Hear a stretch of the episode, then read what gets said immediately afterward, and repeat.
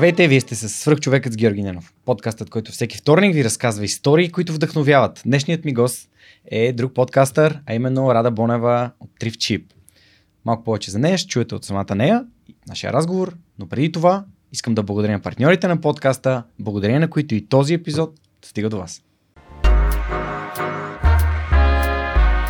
Преминаването на свръхчовекът с Георги Янов към видео нямаше да бъде възможно без подкрепата на Динафос. Затова с Монката искрено ги препоръчваме като място, на което можеш да намериш продукти и решения за фото, видео, бродкаст и кинооборудване, както за любители, така и за професионалисти. От създаването си през 2003 година екипът на Dinafoss има една основна ценност – да работи за клиентите и за общността. В техния шоурум или по телефона ще получиш качествена консултация за това как лесно и изгодно да оборудваш твоето студио. Разбери повече на dinafos.bg. Използвай промокод SUPERHUMAN21, за да получиш свръхчовешка отстъпка. Ако развивате стартираш бизнес и имате нужда от цялостна бизнес стратегия и финансиране за устойчив растеж, Новатор България са хората, които вярвам, че могат да ви помогнат. 5 от 10 компании, на които Новатор помага, получават успешно финансиране от инвеститори, а през миналата година три стартъпа получиха директна инвестиция от Новатор. Присъединете се към успешните компании, на които Новатор вече помогнаха, като CloudCard, Recheck, Travel by Electric, ProLaspos и Relaxify. Научете повече на novator.bg. Здрасти, Рада. Благодаря, че приема моята покана и най-накрая да седнем така а, на четири очи да си поговорим а, така. за подкаст културата и за твоята свръхчовешка история. А, моля те, разкажи с някои думи с какво се занимаваш, че беше трудно да измислим представяне за теб, да реших да взема нещата в моя ръце. Първо благодаря за поканата сюрреалистично ми е да съм на това кресло. А, надявам се, че ще мога да допринеса с а, нещо за хората, които ни гледат и ни слушат, за който не ме познава. Аз съм Рада. А, в интернет съм по-известна като Трифчип. Никнейма е игра на думи между Трифчоп магазин за втора употреба, така по-популярно на Запад, и а, думата за овца, защото това ми е любимото животно покрай тази онлайн идентичност създадох своя блог през 2017, а пък подкаста през 2019 като негово естествено продължение. И извън това съм или бях част от Сдружение на Олимпийските отбори по природни науки или накратко казано Олимпийското сдружение, за което предполагам ще си говорим по-подробно по-напред в разговора. И се занимавам с доста неща, но да речем, че в момента съм създател на съдържание. Не съм само единствено инфлуенсър, каквото и да значи това. Не съм само единствено подкастър, ами съм човек, който обича да снима, да пише статии, да чете, да се информира, да прави обучения, да изнася лекции, да изнася презентации, какво ли, какво ли още не. Освен подкастите, разбира се. Преразкажи ми за това как е, се появиха тези, как се появи блога в твоя живот и след това как се появи подкастът? Блога, м- спомням си един конкретен ден, в който бяхме малко така извън София, а, празнувахме рожден ден на брат ми и чакахме храна да дойде отдалече, защото а, там нямаше нито вегетарианска, нито веганска храна и така а, трябваше да я поръчаме и чакахме с а, моята половинка в най-големия дъжд. И аз му казвам, абе, имам тук една идея. Тогава знаех за съществуването единствено на фешън блогове, лайфстайл, такъв тип. И не знаех, че човек може да си пише каквото му е на душата, без да се вкарва в определени рамки или пък да си измисли свои такива нови, в които да се вкара. И тогава в полезрението ми имаше повече модни блогове. И си казах, окей, мога да направя нещо, чрез което да разказвам истории, например, за пътешествия и покрай това как съм пътешествала, да споменавам с какви, как, какво съм си сложила в багажа. Искаше ми се да разчупя стереотипите за секонд-хенд модата в България. Струва ми се, че вече доста сме напреднали в това отношение, но тогава си казах, ето, даже още сега, нали, споделих си за идеята и моят приятел ми каза, ми да, и действа и супер ми звучи. А, имаше една каменна стена зад нас и аз казах, абе, я снимай ме как съм облечена в момента. И така направих няколко статии. Снимали сме на стълбището в блока, снимали сме в парка, снимали сме а, из центъра, много импровизирано. М- Последствие разбрах, че не ставам за фешен блогър и че модата всъщност в същината си, така както би трябвало да се случва като аутфити, като послания, като да, а, не е точно моето нещо. И не знаех какво да си правя с ръцете, не знаех какво да си правя с краката, с косата. Не винаги изглеждах перфектно, както повечето модни блогове и така в някакъв момент си казваш, бе, това не е съвсем за мен, но въпреки това видях интерес, видях излизане извън, защото естествено първите ти читатели са майка ти, баба ти, приятелите ти.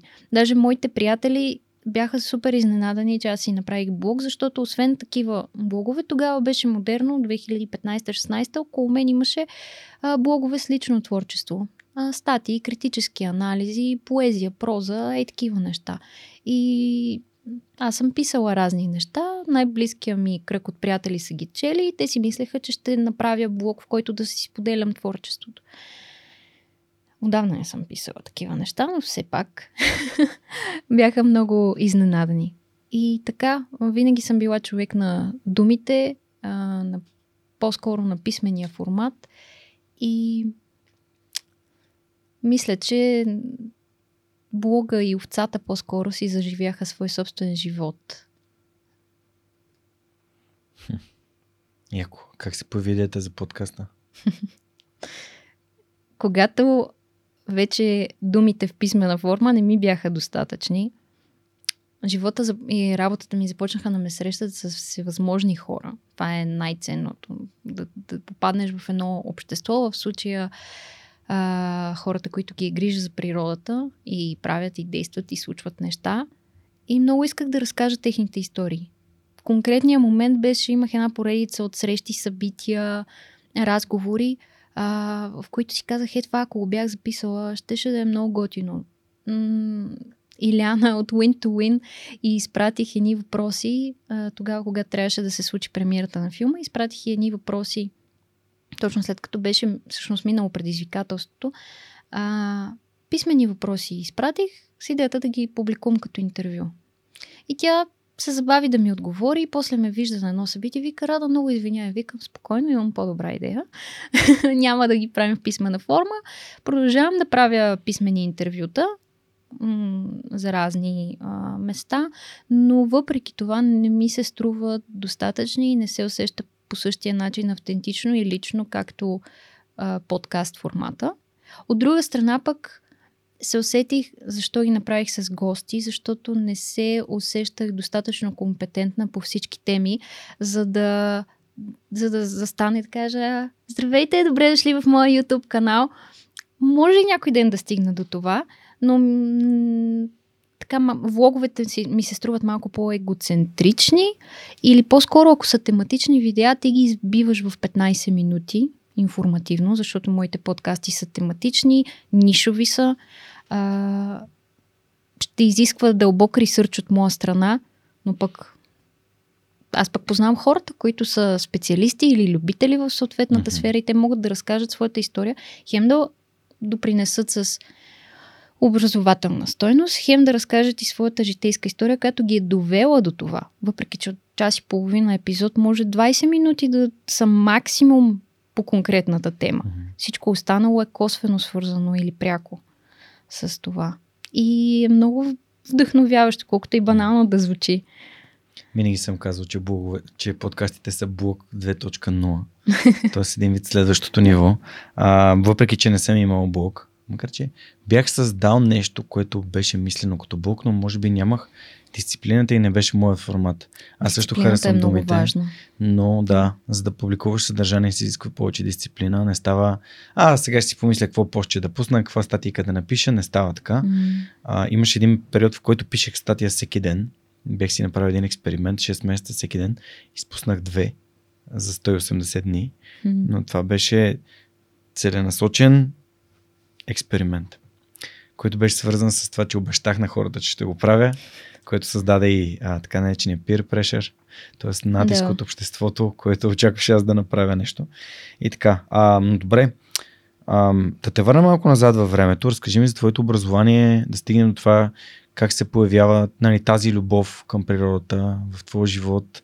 А, нали, спомена, че нали, не се храниш с а, а, животинска храна, т.е. как се появява веганството в твоя живот, нали, като, като начин на живот. А, и подозирам, че няма да Те почнеш да, неща не да, са да, свързани. да, да правиш да. причинг, нали, което ме, на мен ми е Да, съм важно. от толерантните вегани, така да го кажем. Ще стигне и до, ще стигне до това. Тема, която, честно казвам, не обичам много да говоря за нея, тъй като Просто хората, с- споделиш. А, хората са си изградили една такава представа. М. Според мен грешната представа, теорията ми е следната. Грешната представа на хората около агресивното веганство Мгм. е, че а, когато доста голям процент от а, веганите преминават към този начин на живот вследствие на решение, което са взели ето така, дали са гледали филм, прочели са някоя книга или нещо такова. Това много ги е вдъхновило, убедило и те много бързо са направили тази промяна. Убедили са се в истинността, в тази нова истина, в този на нов начин на живот, който а, тя ги е накарва да се почувстват по-добре. И те в опита си да помогнат на другите хора и те да се почувстват по-добре. Те го правят с добра умисъл. А, не се усеща, че той излиза криворазбрано. И при мен беше по-скоро по здравословни причини, mm-hmm. отделно и морални, етични и така нататък. Но при мен беше период, може би около 6 месеца, една година, в която това се случи бавно и постепенно беше много осъзнато и така вече седма година. така че при всеки е със сигурност индивидуално. Не обичам да говоря заради това, защото според мен най-напред първо трябва да се ориентираме към това да живеем по-здравословно, каквото и да значи това, М. да се движим повече, да внимаваме, това е свързано и с природата, да, да знаем откъде, какви а, ресурсите откъде произлизат, а, храната ни откъде идва, не просто да влезем в магазина и да пазаруваме сляпо, кое е на промоция, кое не, а, кое откъде е дошло, какви са му съставките, кой е производителя, така както се научаваш да четеш етикети. Някой много сериозно ми пише. Няма проблем. Надявам се, че не се чува. Не, Там не. вибрира в стола. А, така както се научаваме да четем етикети, а, струва ми се важно да. Да, повече сезонна храна, повече а, локална храна. Всичките тези неща за мен са в пъти по-важни от това дали а, ядеш веган или не. Естествено, тази индустрия е просто. Дори не ми се навлиза в детайли, защото ми е много болно. Но преди да стигнем до това да ставаме вегани, лека по лека, никой не е създаден да яде месо сутрин, обед и вечер, постоянно 7 дни в седмицата. Най-малкото тялото ни, лятото даже, М. много рядко ти се яде нещо така по- по-тежко. Лятото абсолютно интуитивно ти се хапват свежи неща, плодове, зеленчуци, домати с сирене за вечеря вместо някои, М. кой знае какви сериозни манджи. А, да, и всичко това отнема, отнема време. Да, аз понеже също съм от толерантния тип хора, нали, аз съм всеяден, нали, но а, при годеницата ми е пескетарианец, яде само риба, М. не яде само риба. А и то по здравословни причини, просто не, не и понася. И това за мен е най-нормалното нещо на света. Всеки, всеки човек има право на избори да яде това, което му е вкусно и което му се яде. И понеже и пък би, нали, един ми бизнес е свързан с фитнес и всъщност той е свързан с изграждане на по-качествен начин на живот. Тук аз бягам малко думата здравословен, Да, защото здравословно за всеки е различно. затова казах каквото и да, Да. значи това. да, да. А, някои Да. хора просто за тях здравословно е всеки ден да тренираш, за други хора нали, три пъти седмично е напълно достатъчно. Нали, зависи от... е, Обичам да казвам, че ние не се готвим да сме професионални атлети. Тоест не можем да тренираме и да се храним като професионални атлети и да се възстановяваме като тях. Тоест ние имаме някакъв контекст. То е нещата, които правим, да ни помагат да живеем по-качествено живота си, нали така? Мгм. Да се чувстваме по а, да се чувстваме добре в тялото си, да харесваме начина по който изглеждаме, да имаме добро самочувствие, съответно да се чувстваме тонизирани, заредени, да се наспиваме, да можем да спим през нощта достатъчно, също така, което е изключително важно. А, да пием повече течности, предимно нали, вода, не някакви подсладени газирани неща, нали, да ограничаваме алкохол доколкото можем и така нататък и така нататък. И съответно всеки да си намери това, което си е неговия начин на живот, за това, което иска да, да получи в живота си. Защото аз работя основно с хора с наднормално тегло и там виждам, че просто няма връзка с храната. Тя е просто един вид ам, нещо задълж... на глада. Да, да. За, което, то... и за мен е било това, но аз свърхкомпенсирам с физическо натоварване. Mm-hmm. А, аз, аз съм човек, който спи средно по 7 часа и половина, 8 часа на нощ, което нали, за повечето хора, особено пък хората с семейство и висока така професионална ангажираност, е почти невъзможно, но всеки си има различен контекст. Та, ам... Хубаво го казваш това да. за газираните защ... неща, защото аз извървях огромен път последните 10 години, mm. защото ядях много шоколад, ядях каквото ми падне. Mm-hmm. Естествено в тинейджърството да. какво ли не се случва. А, пиех по 2 литра кола на ден, а вода не пиех изобщо. Аз съм се обезводняла 4 пъти в живота си. Това е било, защото не съм се научила да пия вода. И... Водата, между другото, е регуля... а, регулира апетита, освен да, всичко останало. Да. А, но като реших да махна всичките тези неща от живота си, дойде ми енергия. Тогава реших да се храня здравословно. По здравословно има и предвид а, някаква пържола, някаква салата. Mm-hmm. А, дойде ми енергия, която се чудих какво да правя и започнах да тренирам. Впоследствие започнах да ставам по-добра и по-добра, интуитивно правих интервали, забеля... по трениране а, започнах да бягам, защото това е първото нещо, което хората се сещат. Да правят най-достъпно, най-лесно. Една обиколка на стадиона не можех да направя, но съм упорито магаря. Една обиколка тичам, една ходя, две тичам, една ходя. И така, последствие ме забелязаха треньорите ми и започнах да тренирам професионално а, и да ходя на състезания да се самоусъвършенствам, въпреки че аз изобщо нямам състезателен дух и хъс, както повечето хора биха се надъхали от да ходят по състезания. Напротив, аз отказвах а, и, и нарочно не съм го желала, но това се превърна в някакъв навик и много добър начин да канализирам енергията. Вегетарианството се появи в последствие, но с вегетарианството беше а, в момента, в който осъзнах, че всъщност аз ям месо просто защото в моето семейство си яде месо. И че, представяш ли си, аз имам свободата да не ям това, което и те, защото не ми харесва. Mm-hmm. И, и, и нали, млечените продукти дойдоха на по-късен етап.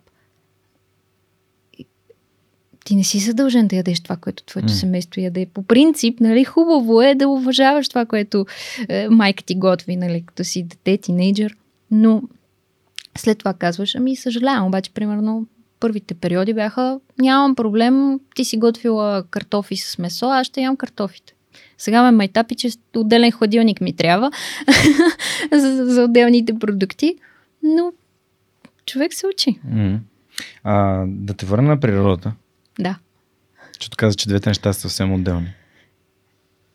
Е, имам предвид като, така, като ги зададе двата въпроса, защо mm. съм станала веган и, как, и за, да, да ме върнеш за училище и образование. Не си станала, да. си избрала. Нали, избрала си да.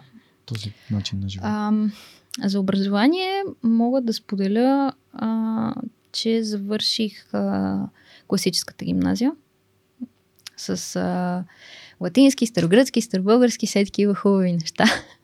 А след това учих международни отношения в юридическия факултет на Софийския университет. А, не се занимавам с това. Бързо осъзнах, че не е и съвсем за мен. Още в първи курс. Как стана така? как стана така, че започнах да го уча? Не, или... как стана така, че да осъзнаеш, че не е за теб? Ами видях, че другите хора са, са много по инвестирани в тази тема. И, например, на мен ми е интересно, но, например, някои региони от света и изобщо сами тъмна Индия. Нямам, нямам представа какво се случва. Грубо казано. Mm-hmm. Сравнение с това на какво ниво трябва да си подготвен като евентуален бъдеш дипломат. А, и така. А, в училище... Много да учи. Да, избута ако.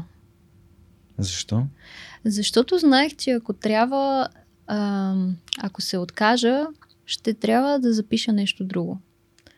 А, както преди да започнем казах, аз съм сестранно недоразвита личност. Имам много интереси, но нито едно не е в конкретика. Екологията се появи на по-късен етап от живота ми. Може би ако се беше появила по-рано, може би щях да се ориентирам нещо в тази посока, включително в чужбина. Но тя просто се появи вече след това.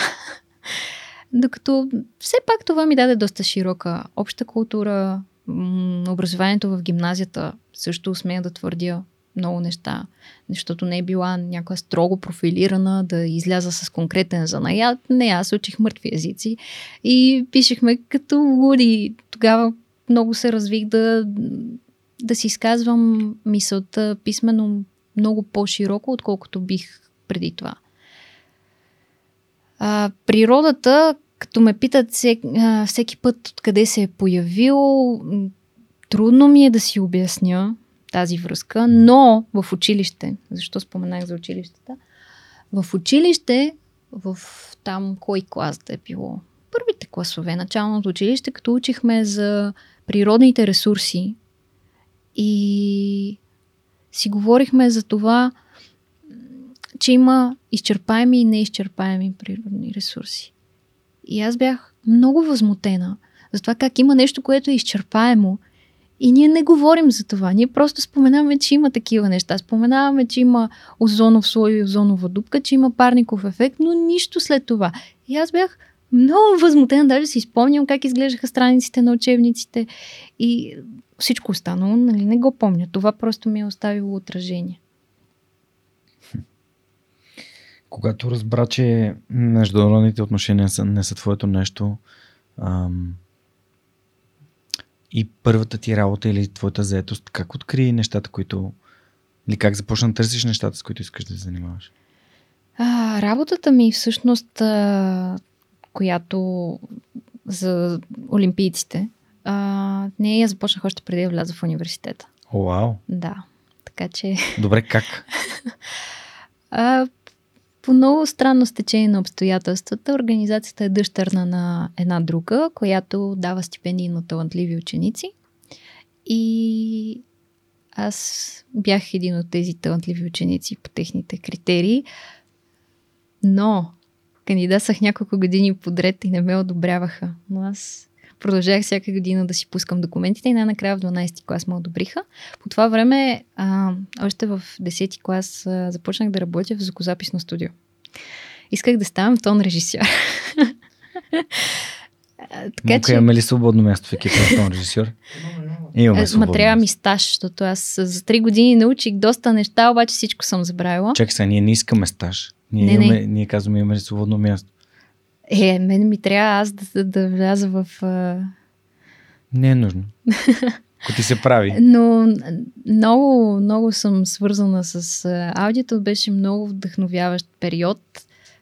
Няма значение, мога да, да разкажа след малко за това, но записите се случваха така спорадично през деня. В центъра а, от организацията имаха нужда някой да им помага с разнасянето на разни документи и с разни неща. А, аз бях в центъра, имах дубки, качвам се на колелото, върша това, онова и те ми казаха, искаш ли да работиш за нас, виждаме, че ти имаш желание, така и така, тази организация mm-hmm. прави това и това. И така от 6 месеца, то стана една година и така вече 7 години. 7 години, wow. Да, до, до сега. Затова ми е много трудно да го пусна. Да, разкажи малко повече за тази работа, свързана с българските олимпийци по природни науки. Олимпийски отбор. За моята работа конкретно или за цялата за... организация или за цялото за движение? Защото за, за това мога да говоря много. Добре, Като не за много засичам ти. А, разкажи някои неща, защото в някои от следващите епизоди сме замислили много интересни гости. Като например доктор Русита Кокотанекова, която се оказа, че е дъщеря на хората, за които Камен Козарев ми говори в 236 епизод. А, та, на нея е кръста на стероид и ще се радвам в някои от следващите епизоди да слушате внимателно, защото разговор yeah. с нея, а, мисля, че ще бъде доста интересен. Да, готвим нещо съвместно с Георги по тази линия и аз нямам търпение да, да ги айде, слушам раз, нещата. Разкажи, разкажи откъде тръгна това, че готвим нещо. А, Защото пак твоята така, проактивност е причината чакай да, да се видим случи. откъде да започна. Позицията ми в организацията е така западно наречена алумни координатор, mm-hmm. координатор на състезателите по природни науки. България имам доста, доста голяма, важна, тежка история в а, това направление. Както чухте, аз съм учила мъртви езици, аз влязох в НГДЕК, за да не уча математика, за да не уча природни науки и за да вляза без математика. Аз имах устен изпит по история с конспект като за университета. Mm-hmm. И как се случи така, че... Здраве! и как се случи така, че в някакъв момент аз работя с гениите на България по природни науки, с професори от всичките университети и академиите на БАН. Просто не знам, явно каквото не желаеш, то така си се случва, но аз го гледам малко по-философски.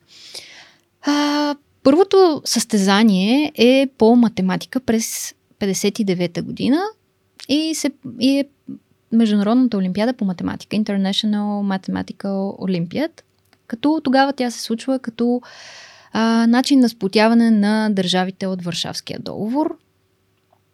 Първото издание, ако не се лъжа, се провежда в Румъния и оттам насетне вече 67 година се появява Олимпиадата по физика, след това се появява а, 68 или 69-та по а, химия и така една по една науките се разширяват и започват да се присъединяват все повече и повече държави. Докато в момента ние работим с около 15 състезания на здраве.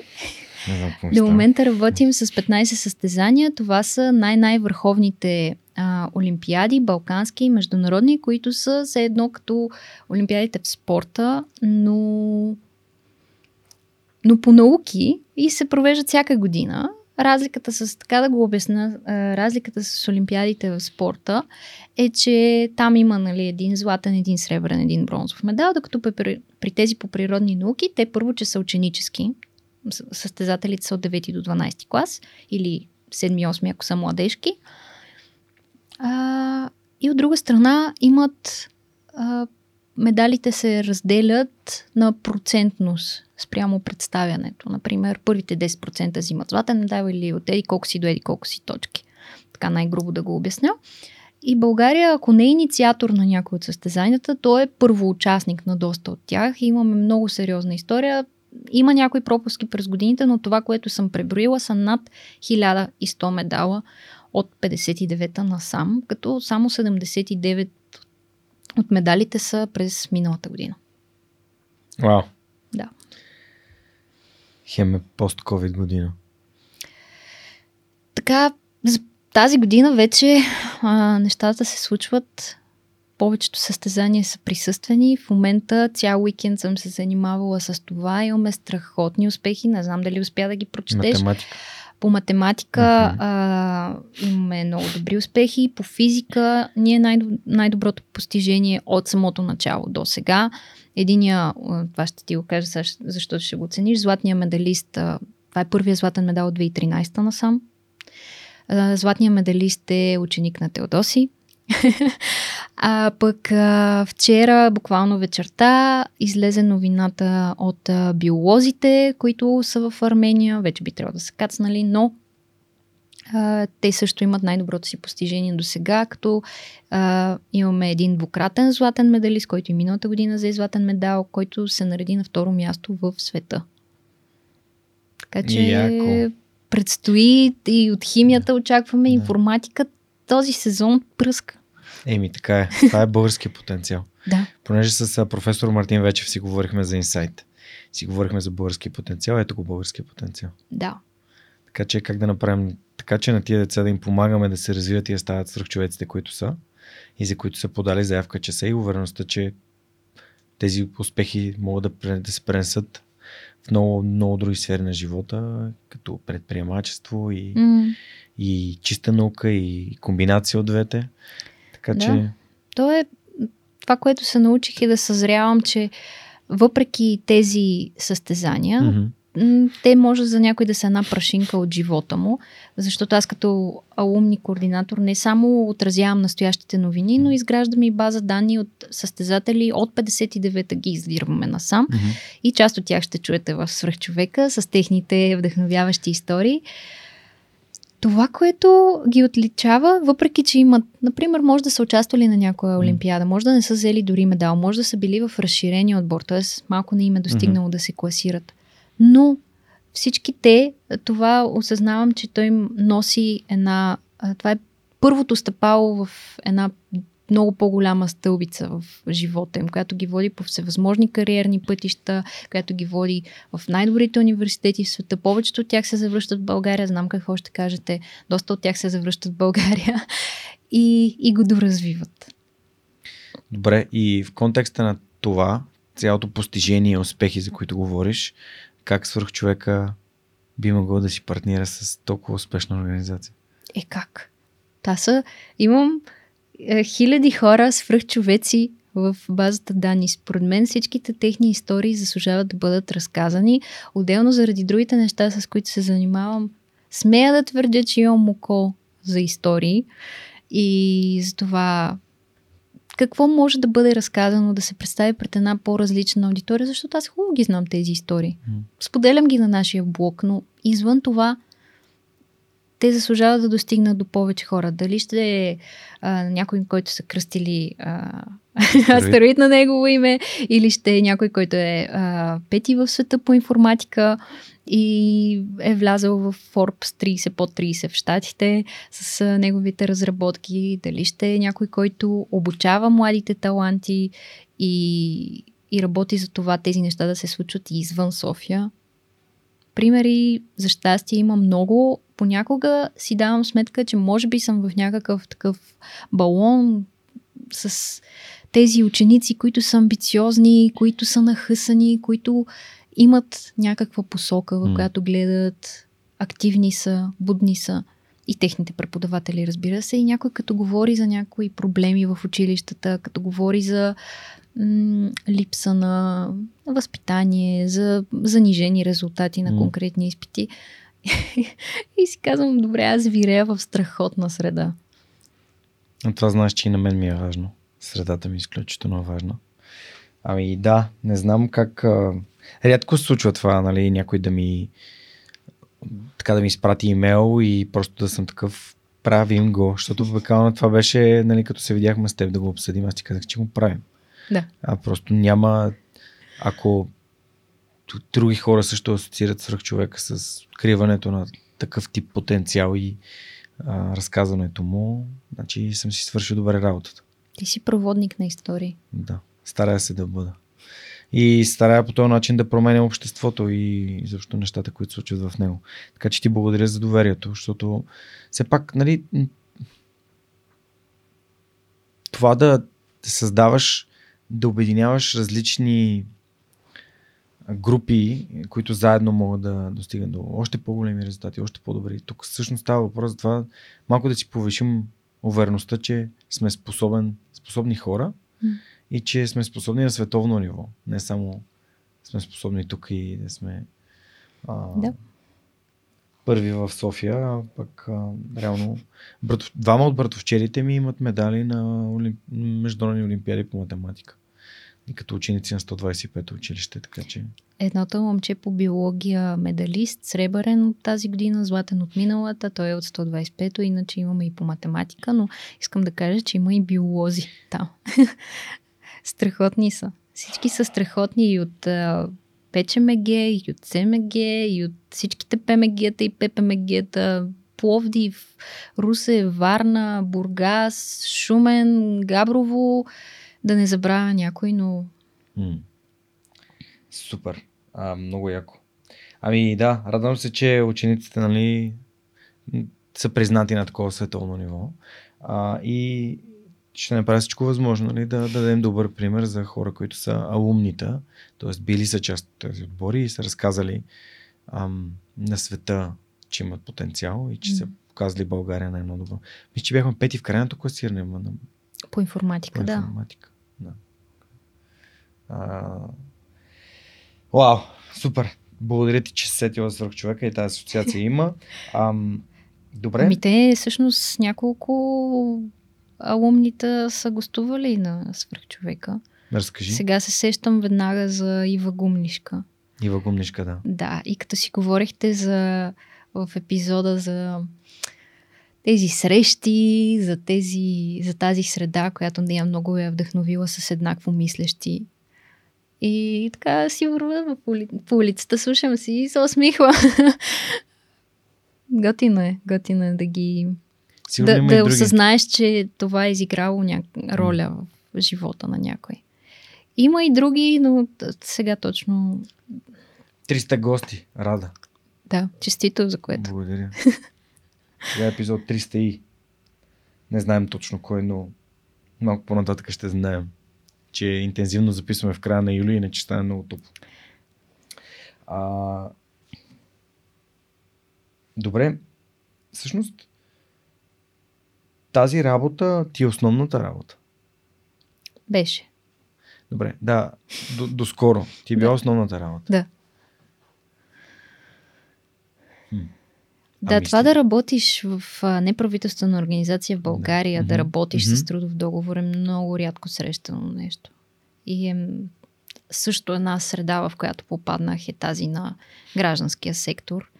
И не само на такива, които действат на мускули, на доброволни mm. начала, а и на доброволчески начала. Mm но също така и всичките тези хора, които развиват дългосрочни проекти с систематизирана дейност. Дали ще помагат на хора с увреждания, с интелектуални затруднения, дали ще развиват устойчив туризъм в някои части на България, дали ще а, прекарват чиста питейна вода до трудно достъпни места. Всякакви истории има. И е да, много е. Трудно ми е да се представя в корпор... да си се представя в корпоративна среда.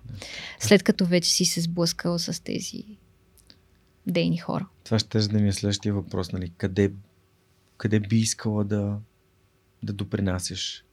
Защото, нали, поне според мен, хората, които познавам от а, гражданския сектор, а, ценността, приноста е много висока. И това не е сектор, в който се правят пари да. А, това е сектор, в който хората са вътре заради каузи. А, къде е лични, къде е обществени, къде. Ам... Буквално там е, там е сектора на неволята. Ами... Викаш неволята, няма я и правиш всичко сам. Да, някои неща на пук и на, на въпреки. М- вкъщи сме етапим, че като ме питат защо имаш 10 работни места, и аз на шега го казвам и събирам 10 работни места, за да, да събера една нормална заплата. Истината е, че просто всички тези аспекти допринасят за различна част от мен и от mm. мирогледа ми. Но ако работя отново нещо, което не е за себе си, тъй като вече Триф Чипси се развива, както казах, са абсолютно самостоятелно, то със сигурност бих работила в някаква неправителствена природозащитна организация. Окей, mm-hmm. okay. каза Триф Чипс се развива, развива самостоятелно. Това значи ли, че мислиш и обмислиш да бъдеш предприемач? Ти си предприемач, така не Е, какво визираш под, под, под предприемач? Ами това да да определяш сама нещата, да, с които занимаваш. Вече го правя. Много е странно да си разпределям сама времето и уча се. А, понеже в началото на подкаст си говорихме с теб преди да започнем, си говорихме за това, че и ти имаш а, нали, група от а, Patreon хора, дарители, mm. а, патрони, а, което се оказа буквален превод на, нали, на Patreon да. и български язик има такъв, такава дума, която олицетворява нали, човек, а, който подкрепя или нали, патрон на организация, mm. човек, който. А, та всъщност и твой подкаст а, нали, съществува благодарение на такъв тип дарения. Да, доста допринася, така да го кажем. Да.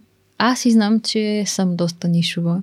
Mm-hmm. Uh, имам една шепа хора, но те са ми много по-ценни, отколкото ако бяха хиляди хора. А защо? Защото те първи са повярвали в мен. И, са... и аз това им написах, изпратих им едно малко подаръче миналата седмица на хората, които поне 3 месеца нали, вече са патрони и им пиша така и така. Благодаря ти, че си от хората, които първи са повярвали в мен и им обясних какво се случва, каква метаморфоза в момента в живота ми и че наистина много го оценявам. Тук не е въпроса дори за финанси. Разбира се, така, това безспорно помага, но да знаеш, че някой те подкрепя безусловно, че не му е за това какви подаръци, тениски или чаши ще получи или няма да получи и дали ще получава достъп до подкастите по-рано или пък не. Аз не мога да им дам кой знае какво и въпреки това а, те са там. Yeah. Има, има лично отношение. Говориш го на правилния човек. Спомням си 2018, когато напусках Lufthansa техника. И тогава създадах нали, страница в Patreon и бях пуснал ново видео и Да. някакъв тип обращение към хората, които слушат. Да. И тогава дойде Миро от непримиримите. Той беше първият човек, който повярва в човека. След това спои втория, третия, четвъртия. И вчера добавих последните двама. А понеже нали, направихме интеграция с Stripe, Да. за да, защото Patreon таксите са абсурдни. Да. А, Малко е неудобно. малко е неудобно, да. А, и списъка, освен, значи в групата има екипа на свръхчовекът и хората, които са дарили. М, И са 290 човека, Браво. което за мен е велико. Нали? За Аз... всеки епизод по един човек. Ами, май така изглежда. Нали? За всеки епизод горе-долу по един човек. Да. Което е за мен е вау. Нали? А, когато започвах подкаста и всъщност си дадох сметка, че има и други подкасти и можем заедно да правим, да развиваме тази екосистема. То си е вече екосистема, то се вижда. Се надявах, че колкото повече хора слушат, толкова по-голям интерес би имал и за такъв тип нишови подкасти би могло да се намери М. партньори, които, които просто искат да подкрепят и да бъдат част от това. Има ли компании, които подкрепят това, което правиш Тричи? Ще има. Да. В момента сме в преговори.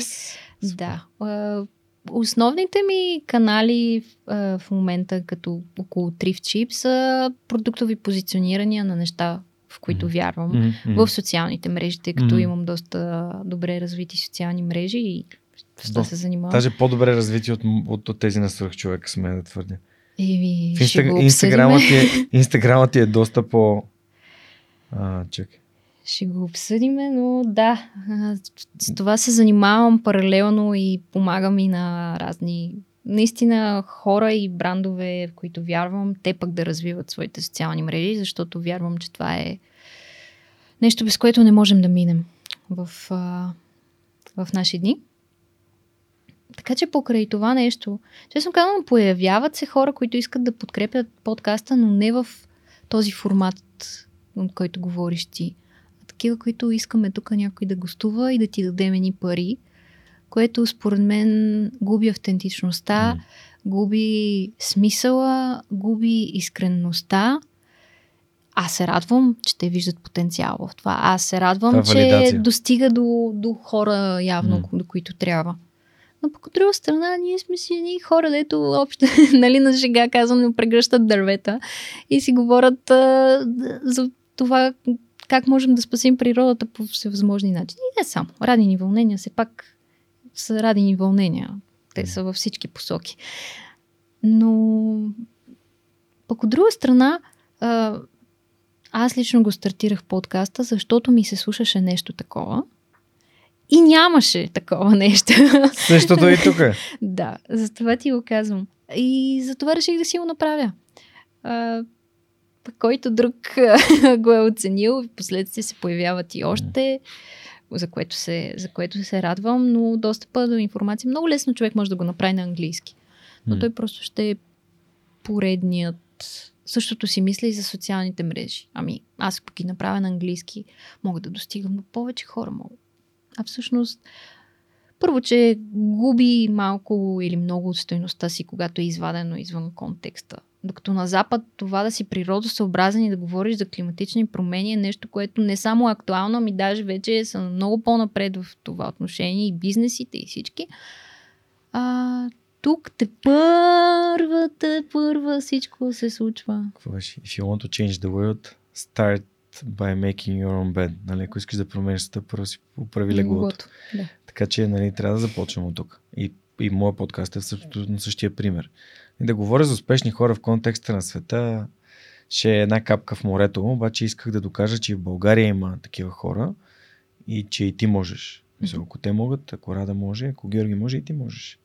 И това за мен е много важно и ам, напълно се припознавам в това, което казваш. А понеже последният ти епизод а, се казва greenwashing и си говорите за, говорите за greenwashing, Да. а всъщност такъв тип покани показват способността на твоя подкаст и вече нали, во, нали, той е opinion leader, нали, водач на мнение в, в контекста, в който е, а за whitewashing. Така че това е готино човек да си дава сметка, че ако някой идва просто да даде пари за, за нещо, че трябва много внимателно да се провери нали, каква, е, каква е целта, Мгм. какво иска да постигне с това.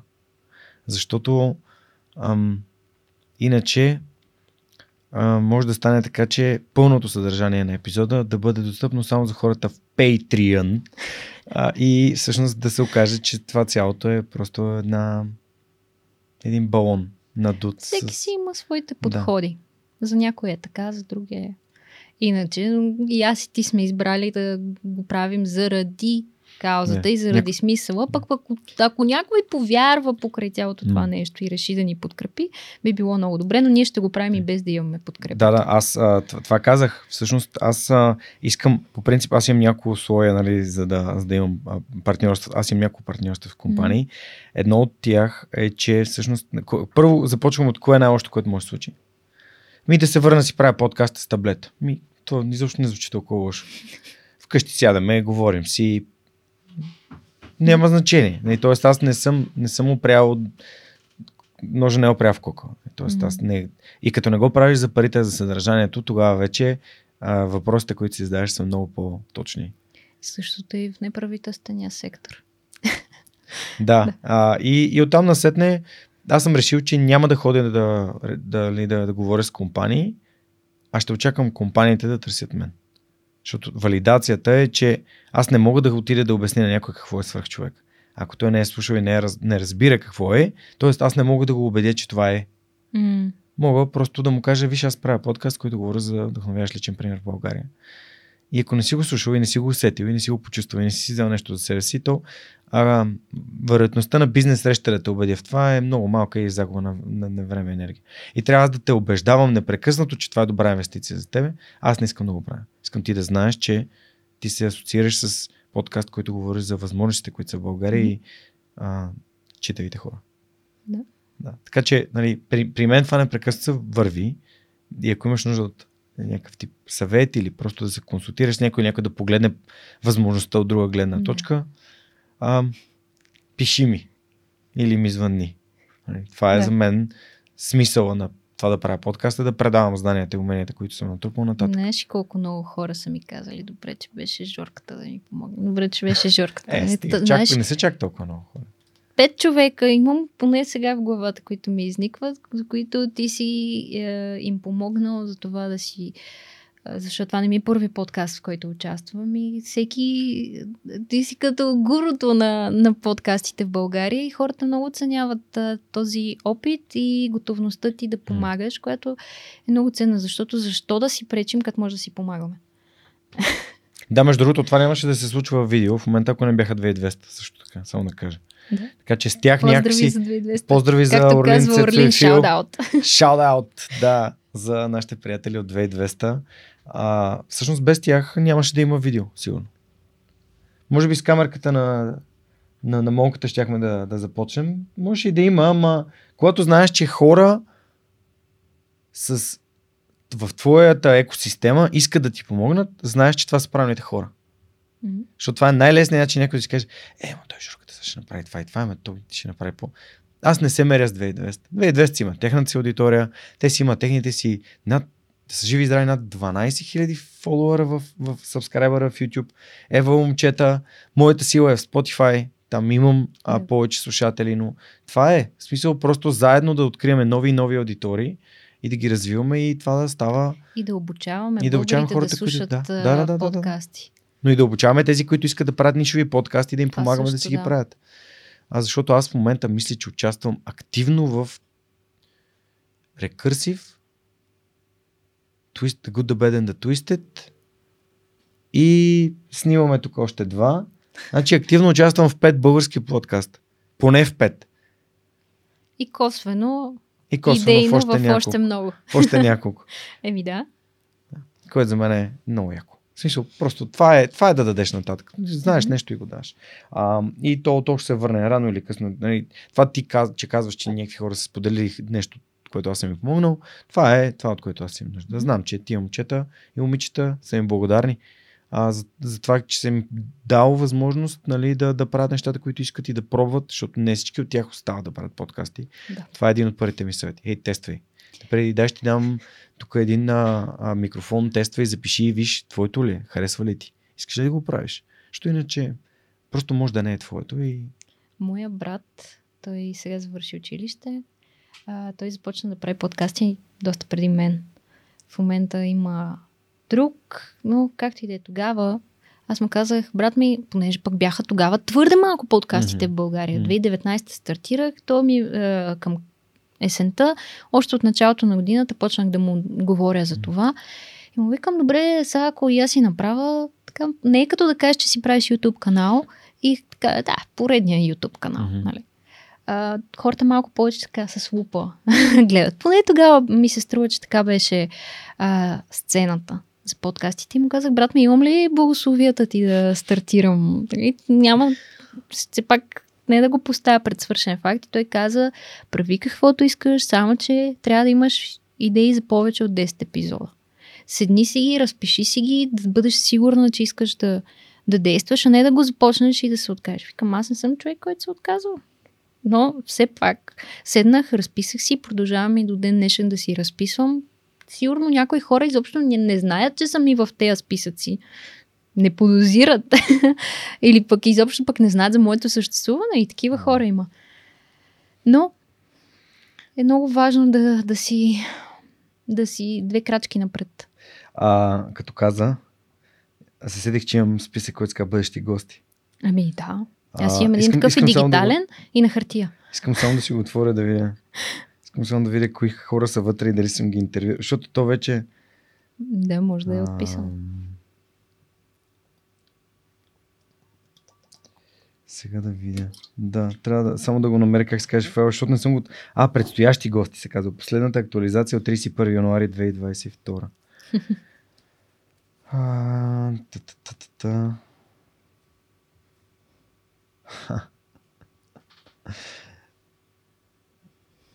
Много интересно, обаче от целия списък абсолютно никой от тия хора, които съм записал, не съм интервюирал.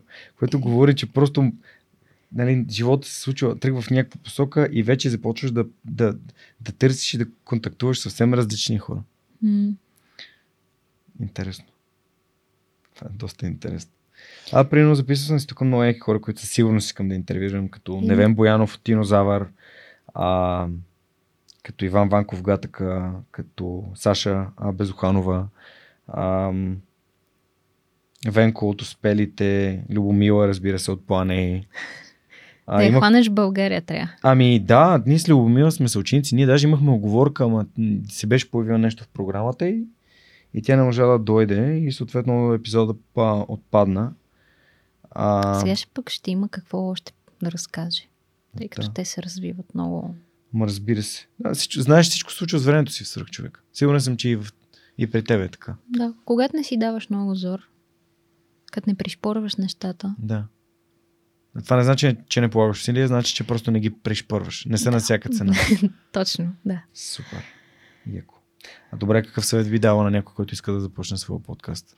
Същия какъвто ми даде и брат ми. 10 епизода напред са много. А, добре да не са 10. Просто да има някаква обозримост, да има някаква идея, да има някаква концепция. Защо иска да го прави? С какво може да допринесе Mm-hmm. за тази сцена. А не да го прави, защото сега с цялото ми уважение Модерно. към корпоративните подкасти, които си правят, просто както си правиш блог към сайта, в който списваш статии, а, компаниите започнаха да правят и подкасти. Окей, те ако са строго нишово професионални за сферата, в която се развиват, е окей. Но ако е просто да си говориме някакви случайни неща, аз съм фен на подкастите с, добавено съдър... с добавена стойност. Mm-hmm. С нещо, с, с което можеш да си тръгнеш след като Мгм. го изслушаш, а не какво съм ял вчера. Защото и да ти кажа това Зелена няма храна, да има. червена храна. Синя жълта храна, да. то, това е според мен. И ако, ако искаш да си съберете с приятели, просто да записвате, също да си наясно, че искаш да правиш това, а не подкаст с гости, с теми, с така истории. А, моят съвет би бил да запишеш поне 2-3 епизода, да си ги слушаш и да прецениш правилите се това. Защото при мен винаги удоволствието е на първо място. Тоест, ако усещаш, че това е твоето нещо и ти харесва да го правиш, М. а, вече оттам на сета можеш да напишеш списъка за 10 човека, които искаш да интервюираш. Е, ако е, ако е в формат, който е тип Интервю. с, събеседник, да. да. Иначе теми, Окей. за теми съм съгласен с теб.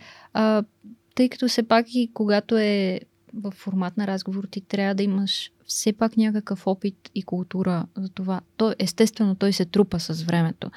Но не е като да, да тръгнеш съвсем. Да имаш а, някаква идея как се как искаш и как можеш и как би трябвало да се води разговор с идеята да излезе подкаст от това.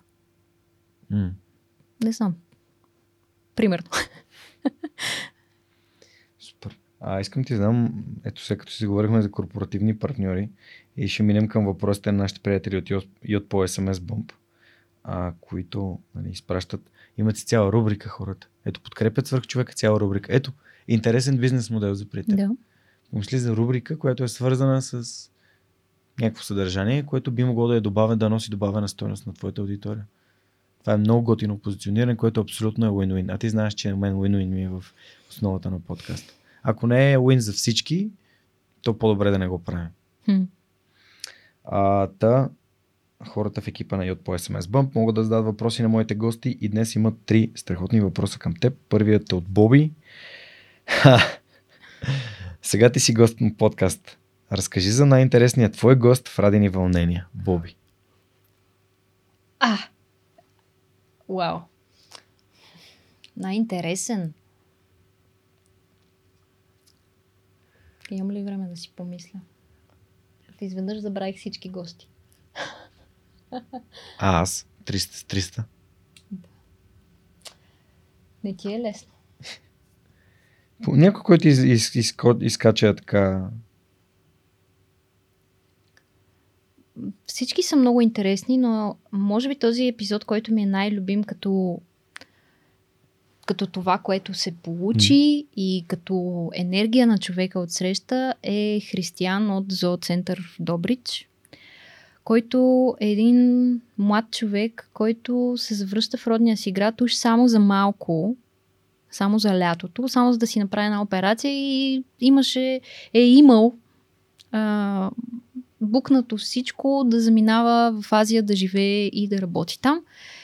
И в момента вече 4-5 години е директор на зоопарка в Добрич, който обаче зоопарк не е зоопарк в онзи гаден бетонен смисъл, mm-hmm. който хората влагат, а е едно място, което е направено по швейцарски образец, а, което е затънало в това, че години наред швейцарците са давали средства за да го развиват, да бъде като парк, да е с, свободно разхождащи се животни, да е с а, консервационна цел, да е с, а, с любов към животните, Мгм. а не да е просто клетка до клетка. И той така, по стечение на обстоятелствата става директор на този зооцентър и го развива и разгръща неговия потенциал. Лично ходи да подбира дините, които местните производители даряват за прехрана на животните, защото в Добруджа и в Северна България има доста материал и зърно и така нататък. Та, та, неговата история много ме, много ме зареди и мястото е страхотно. Аз го посетих преди две години. Много така, мисля, че даде различна перспектива. Много интересно. А, явно добре, че се връща тук, защото Мишо Стойчев е един от основателите на и от, нали, от една SMS бомб е от Добрич. Така, Ето виж, без да знам. Да. А, защо трифт чип? Откъде идва овцата, овцете? А, аз ще надградя на въпрос, защото ти вече каза откъде това ти е любимото mm. животно, а как стана любимото ти животно? Не съм много сигурна как точно, но като бях, може би, на 2-3, майка ми ми подари една плюшена овца, купена от Second Hand магазин, която аз много си захаресах. След това, като бях на 4, ми правиха детската стая и отидохме в един магазин за тапети, да си избирам тапети. Разглеждам аз каталога, а, принцеси, замъци, мечета, крави, а, овце. И аз казах, ето това ще. Ама виж, разгледай, не овцете ще са. И оттам се започна една такава мания, купиха ми такива чершафи, такава пижама. Честно казано, като тинейджър имах повече плюшени играчки, отколкото а, като дете съм имала. Всички ми подаряваха. Сега вече съм много по-осъзната. Не си купувам такива прахосъбирачки, както му се казва. Mm-hmm. Старите си ги събирам, в, са ми събрани в една котия. Но е, естествено и на село, а, лично ние не, ние имахме всички други животни, но не и овце, но а, братовчетката на дядо ми имаше и сме чепкали вълна и аз много ги харесвам и те ми викат, не ти лекано, че мирише, като чуят, че овцата ми е любимото животно. Викам, не, те са толкова сладки. а, така че от, от там. А всъщност той подкастът е по-известен като Thrift Cheap подкаст заради блога, за това, че всъщност блога се появи първи. Аз не съм го изоставила блога. Mm-hmm. Такова обещание си дадох и си го спазвам. Има някои неща, които не могат да бъдат изказани в подкаст mm-hmm. Но а, казва се оригинално Радини вълнения подкаста. А, освен за цялата връзка с литературата, с Иван Вазов и Рада Госпожина, а, така се казваха касетките, които баща ми на диктофон ме записваше, като бях маничка, а, да, да бръщолевя глупости. И на баща ми му казваха Ники документа, защото той насякъде ходеше, той беше журналист на свободна практика и насякъде ходеше с диктофона, записваше песни, като ходихме по фестивали, записваше хората какво си приказват, интервюираше, като подкасти правеше, след това ги правеше на интервюта и също с такъв потенциал да разказва истории. Та имам и няколко касетки, те си казват разни вълнения. Едно, две, три, четири. И реших, че подкаста ще бъде много хубаво продължение на, това. Е като част от теб. Разкриваш да. част от себе си. Да. Много яко. Аз имах така касетка, ама я загубих. Бях я дал на ни приятели да я слушат и после някъде изчезна. Ами аз съм решила, че ще я...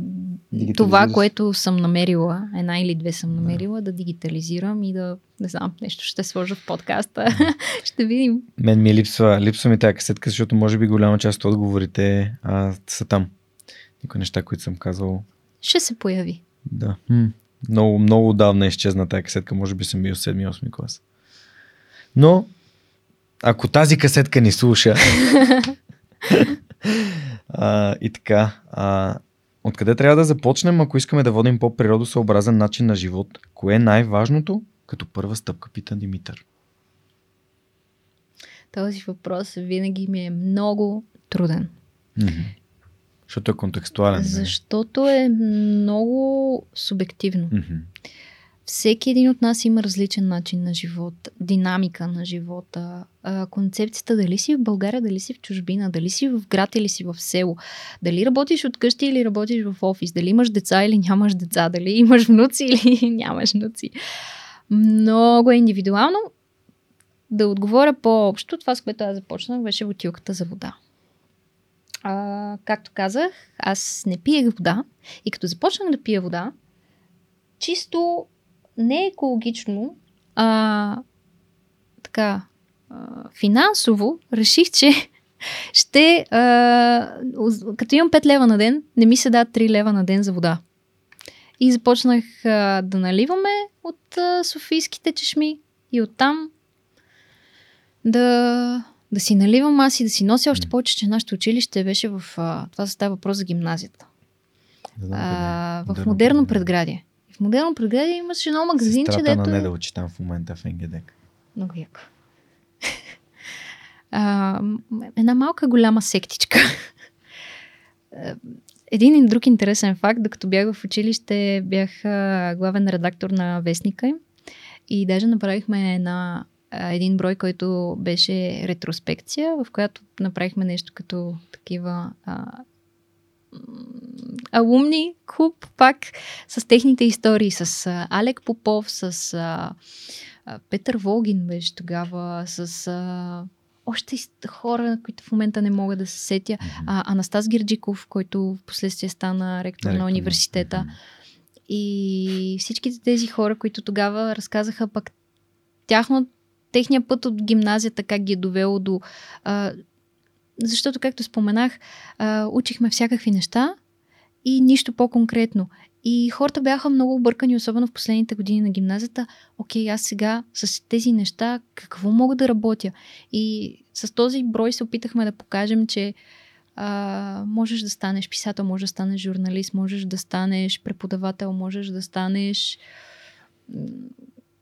адвокат, можеш да станеш преводач, всякакви такива професии, за които може би не си даваш сметка, не ставаш директно учител по антична култура и езици всевъзможни неща.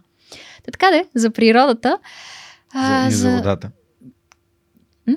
И за водата, защото да. започна за водата да, да говориш, аз те прекъсна. Да, започнах да си нося бутилка, след това чашата за кафе, това са най- най-баналните и най-нормалните, най-битовите неща, от които можем да започнем. М.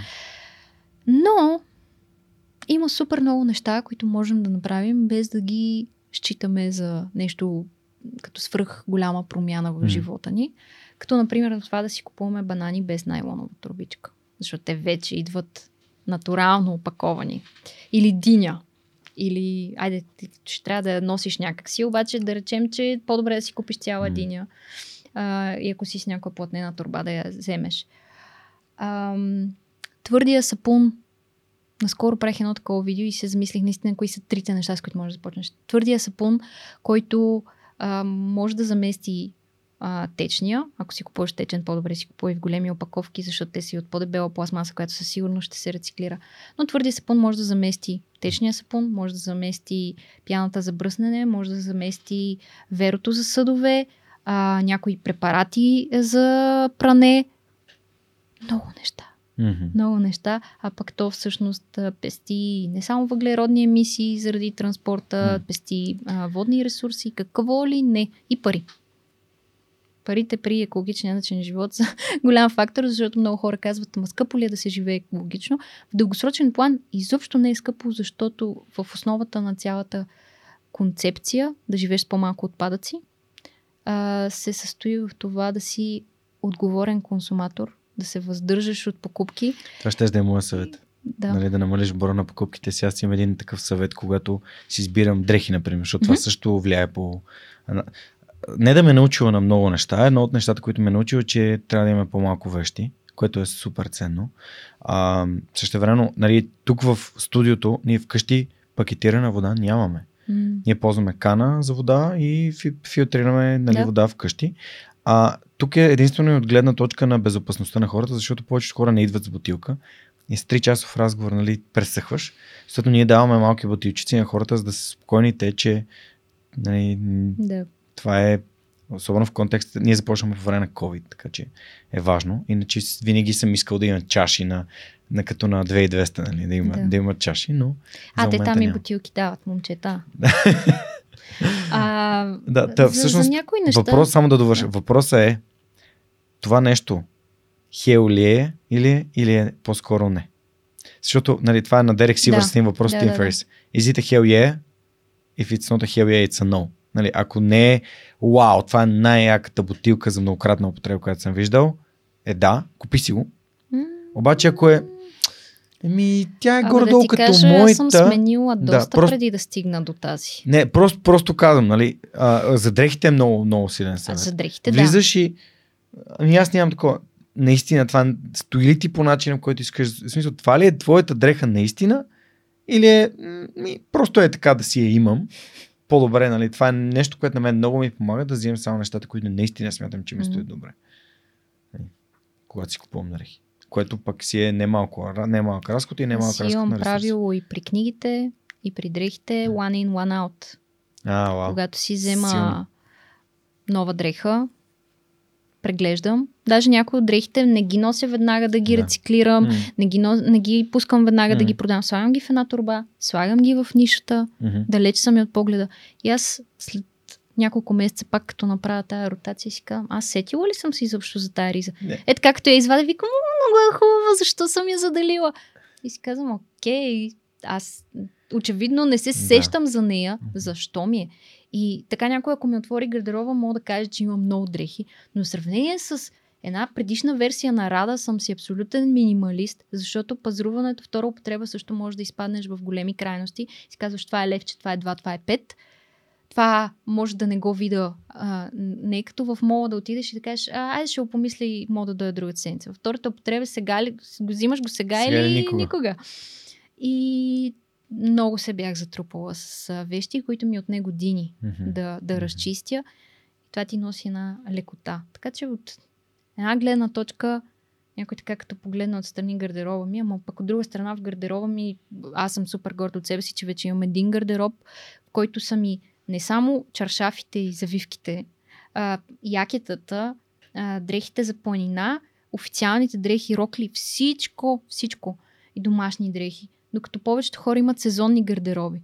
И така, и аз съм го имала преди. Мгм. Вадиш всичко и а, малко застуде и си казваш, е, сега пак трябва да вада.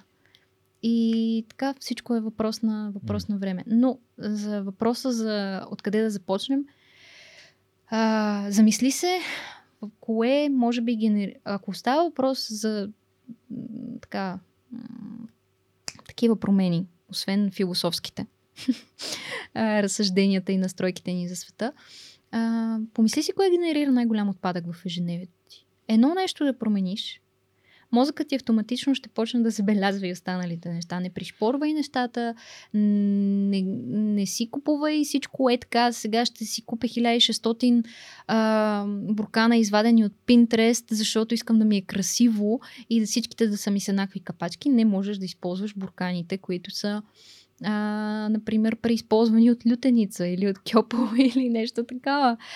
А, можеш да, да, много са. Не знам как се наричаше този феномен с някои имена на немски учени, затова не мога да ги запомня. Мгм.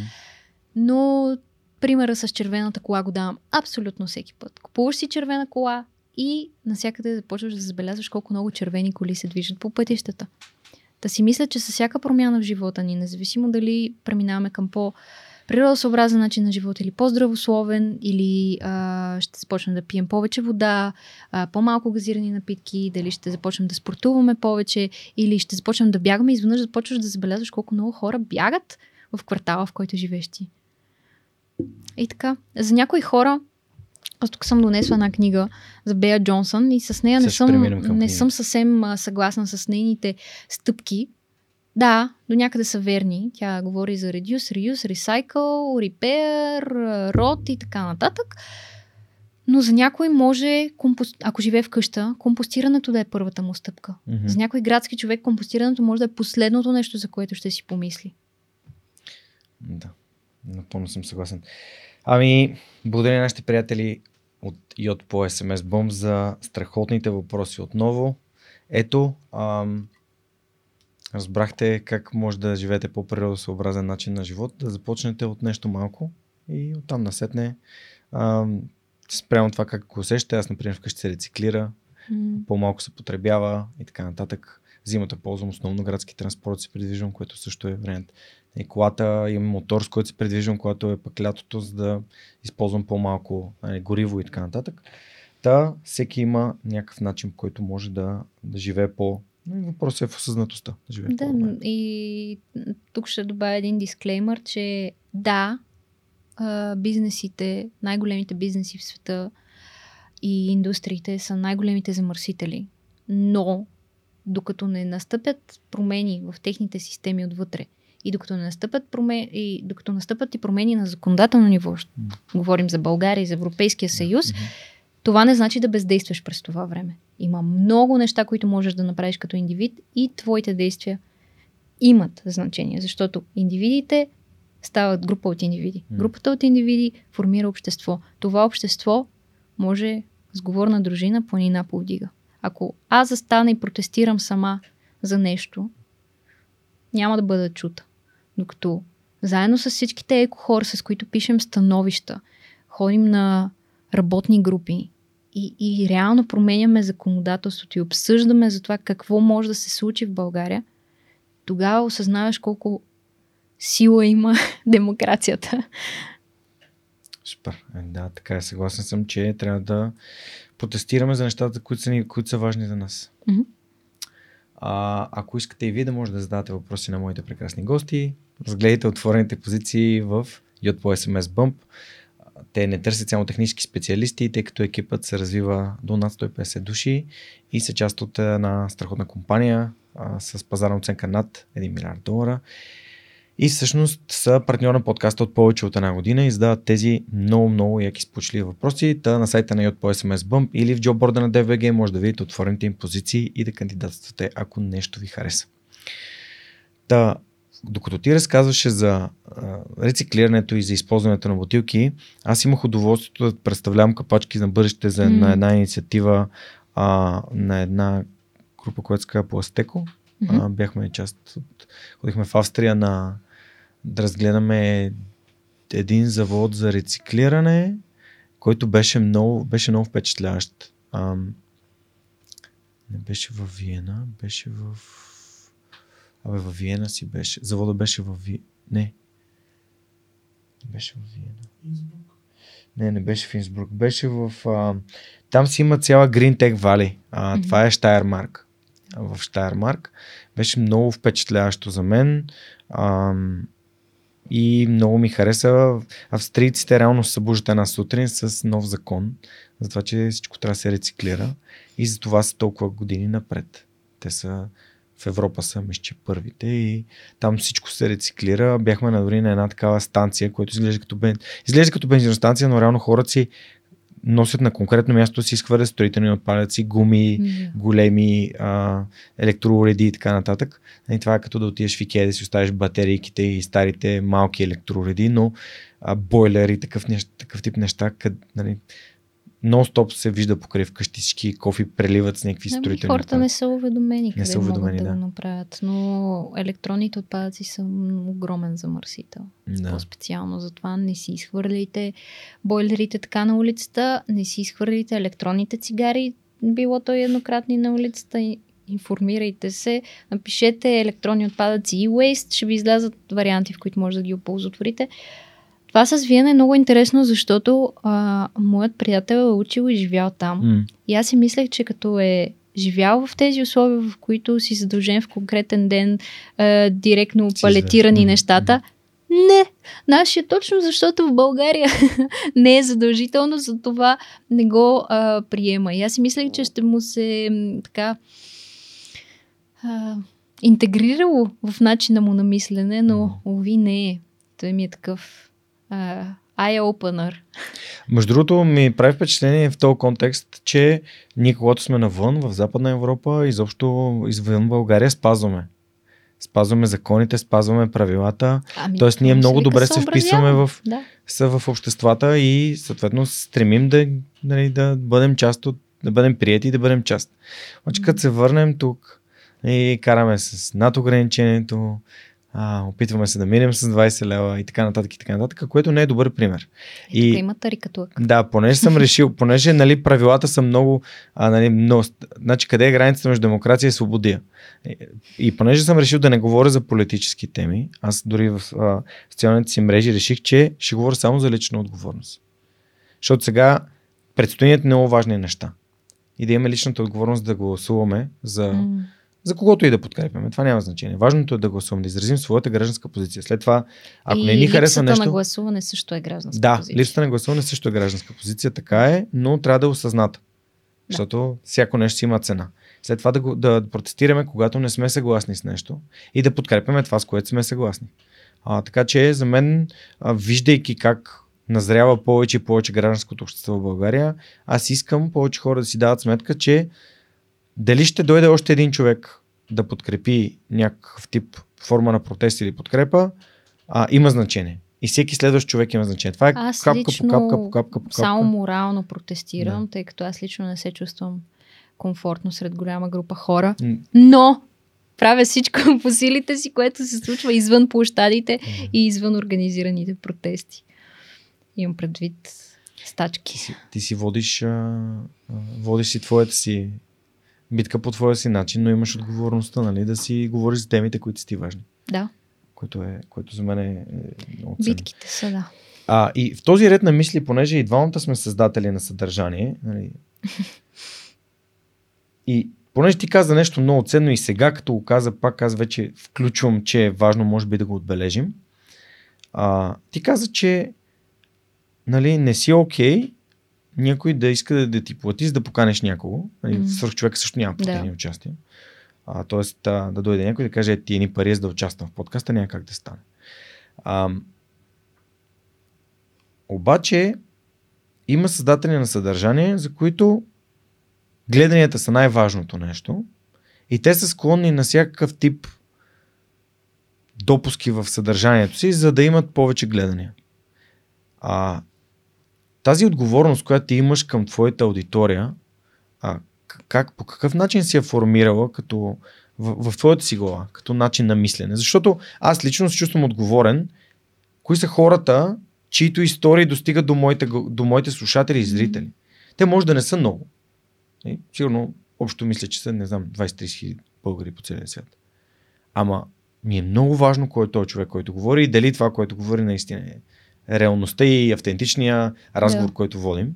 Или е някой, който просто е, а, как да кажа, забавен а, и може да говори глупости. Тук ще го оставя да говори глупости. Понякога човек има нужда и от такива неща. Но това са моралните критерии, които и ценности, които сам си определяш, които също са важни, когато правиш подкасти, специално за социалните мрежи. А, не само, че аз не бих рекламирала продукт, който не бих използвала, ами и който не съм тествала. Но и от друга страна би било супер лицемерно аз заради пари да ти разправям как трябва да си природосъобразен, а в същия момент да ти рекламирам козметика, която е тествана върху животни, при положение, че аз самата не подкрепям това. Такава, която е в пластмасова опаковка, въпреки че тази пластмаса уж може да, да я рециклираш. А, която, не знам, компания, която прави храна, която обаче е собственост на друга по-голяма компания, която изсича амазонските гори mm-hmm. за палмово масло. И пада един ресърч и едни такива има неща, на които казвам категорично не. Още в момента, в който видя първия ред на имейла. М- обяснявам формулирам. Аз знам, че ако не съм аз, те ще си намерят някой друг. Това ми е ясно. Но аз искам да съм с чиста съвест пред себе си, пред а, аудиторията си, пред посланието, което давам. Защото аз не подкрепям тези неща в личния си живот. Защо трябва да ги подкрепям в социалните мрежи, в подкаста си, в блога си? Аз не си купувам продукти, които изсичат Амазоновата а, гора. Аз не си купувам продукти, които а, са направени в, например, дрехи в а, съмнителни условия на труд. За мен е много по-важно да, да са от български дизайнери, да знам, че съм подкрепила директно и пряко този човек и негови, неговата мечта да се развива. Примерно да, да, да прави дрехи. Mm. Дори и той да си има някоя друга работа фул тайм, неговата страст е това нещо. И това е много да, някак си ми се струва common sense, обаче явно не за всеки е така. Мисля, че аз, а, а, асоциацията ми в главата беше Ха, Любоноков от хармоник. Ха, Ивон Шуинар. И се да. седих, че това е една от книгите, които носиш. Да. Може би сега е точният момент да започнем да говорим за книги. Ти знаеш, че това е много важна тема в подкаста. Да, затова а, съм книгите, си ги донесла. Които, да, така, разкажи защо си ги донесла и кои книги си донесла. Е, ще е готино поне Чудех да ги се, покажеш. кои да донеса, които mm. не съм препоръчвала на друго място. Mm-hmm. И е, така които... ще кажеш сега. Тези не, имам предвид, са въздействащи. А, защото все пак и физически книги имам по-малко на брой. Да. Това искам да кажа. Но препоръчай и такива, които не носиш, ако а, наистина са, си заслужават. Да. Това исках да е кажа. Първата книга, да. Първата книга е... А, Малко е дигни. Камера. Монката ще каже да. дали се вижда. Да, това е на Бея Джонсън Zero Waste Home. Това е като началния наръчник за това Мгм.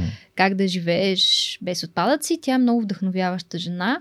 Защо съм я донесла тази книжка? А, Блашка Димитрова също има а, на българската версия на тази книга по, в българския контекст, защото някои от нещата все пак не са съвсем приложими в нашата реалност. Но с Бея Джонсън се срещнах през 2018 година, когато тя дойде в България. Тя във всички държави, в които идва за първ път, не взима хонорар за това нещо. Тя в момента работи това да обикаля света и да вдъхновява хората да живеят с по-малко отпадъци, като наистина започва от А и Б. Но тогава не знам, някак си случайно а, ми попадна м- рек- във Фейсбук пост. Много бързо се запълниха местата в Бета Хаус. И имам снимка с нея, изчаках я накрая да се штракнем. Много жена, която е променила цялото движение. Тя го прави това нещо от 2010 година. И, и работи това вече. Да, да обикаля света и да говори за това как да живеем с по-малко отпадъци. Zero Waste Home се казва книгата. Ам, какво друго за нея? Да, тя е французойка, която живее и в Штатите, конвертирала и цялото си семейство, и мъжа си, и децата си, децата и синовете и поддържат и социалните мрежи, всякакви такива неща. М- успяла е да въвлече всички, както я попитаха тогава, какво, как успя да убедиш мъжа си? Тя каза, седнах, разчертах му, бюджетирах му всичко и един мъж можеш да го убедиш с финансовия аспект на нещата. Като му казах, че ние ще пестим пари, живейки без еднократна пластмаса и живейки устойчиво, а, успях да го убедя. Друго нещо, което съм си записала от онази среща е living less is living more. Да живееш с по-малко е да живееш много по-пълноценно. Бих го правила. Защото те залагат на преживяванията, залагат на така. Но това е, да, доста отправна, така, добра отправна точка. Тя има и блог, и социални мрежи. Книгата тази я няма все още преведена на български. Имам я на македонски с автограф. Донесе ми я приятелка от Македония. Но не знам, освен книгата на Блашка, преди да се появи тя преди две години, преди това тази книга я нямаше на български, така че някой издател, ако ни слуша, Да, може супер. да помисли. Между другото, Симона Стилянова от а, Zero Waste София е Любимата препоръча. ми Симона. Да, Симона беше прекрасен гост на подкаст също. Двете много се подкрепяме и обичаме. Това е просто... Двете Фундам- сме в тези Това е фундаментално. Да. да си имаш а, а, така идеологически партньор. Ами, да, много е ценно. В България все пак не сме много, които се занимаваме с тези неща и сме в непрестанна комуникация не само по работни въпроси, но и Ще Ами, пратим лично. селфи след малко. да. А, другата книга, грабнах я така. А, тя е малко по-женска. А, шефката Гърлбо. След това Netflix мисля, че направиха м, сериал по, по това. Yeah. А, но разказва историята за една мацка, която прави собствен бизнес с, с секонд-хенд стоки и става си абсолютна предприемачка. Предприемачка. Предприемачка. Това е, това е ду- дума на Ели Николова от Ескрел. Поздрави, шаут-аут за Ели Николова от Да. Ескрел. Предприемачка. Супер. Е Звучи- малко, по, малко по-развлекателно. Пише награда на Goodreads за бизнес книга. Всъщност аз съм огромен фен на Goodreads и между другото Да. съм май 11-я най-следван българин в Goodreads. А, така че имам профил в Goodreads, там може да видите кои книги аз чета и слушам в момента. И аз имам профил там, ама много, много не се логвам, но да. Там Бях- си записвам книгите, които искам да прочета и съответно си ги след... Си. М, да. О, вау, това си... О, виж, тук има едно сухо цветенце. Еми, какво е това? Някаква орхидея би Орхидея, трябвало. Вижте как открихме една орхидея тук. Мока. А така. Намерих. Да, правя си хербари и след това си ги правя и на картини в рамка, така че... Кражбите и пътуването на автостоп ми спасиха живота. Яко. Много интересно. Та книга ми звучи много интересна и със сигурност ще я добавя в моя списък в Goodreads. Тази мисля, че се е препоръчвали вече М, А. Да. На Ивон Шуинар. Ивон Шуинар. Да, за историята на Патагония. А, знаех за тази книга, но не знаех, че има на български. Аз имам проблем с възприемането на информация на английски и затова предпочитам да слушам подкасти на български и да чета книги на български. Mm-hmm. Иначе просто чета и забравям какво съм прочела. Знаеш какво каза Любо от Хармоника? Каза, че тази книга е имала друго издание преди Вакон да, го, да я преиздадат, което те са, нали, са финансирали Може. да се случи. И беше много яко, защото Иво от Хармоника, заедно с Методи, техния партньор в Хармоника, са били една седмица в, в Патагония и са B Corp Certified, което е много яко. Така разкажи за, за тази книга, защото на мен беше много интересно да хора а, няма... Какво съм си записал? А, е, това... а.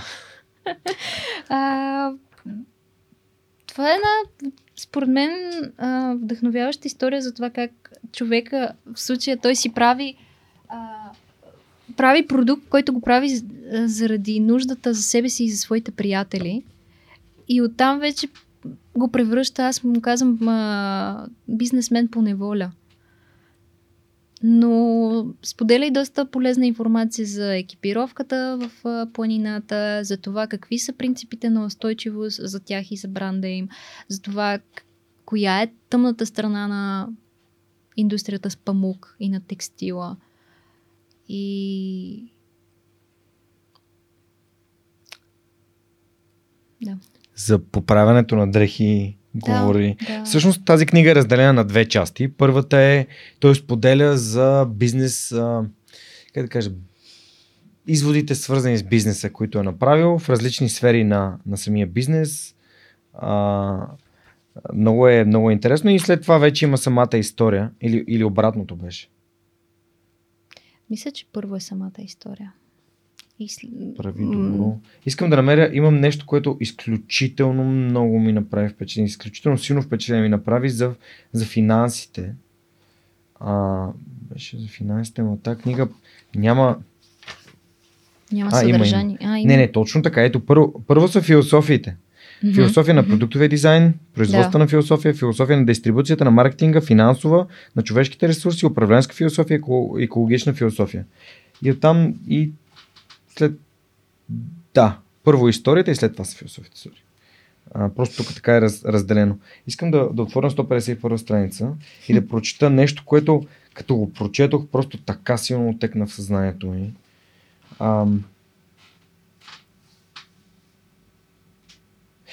Ето, в нашата бизнес философия не се споменава нищо за печалбите. Всъщност семейството ни смята, че печалбата се измерва по това, колко добри неща е постигнала компанията в рамките на годината.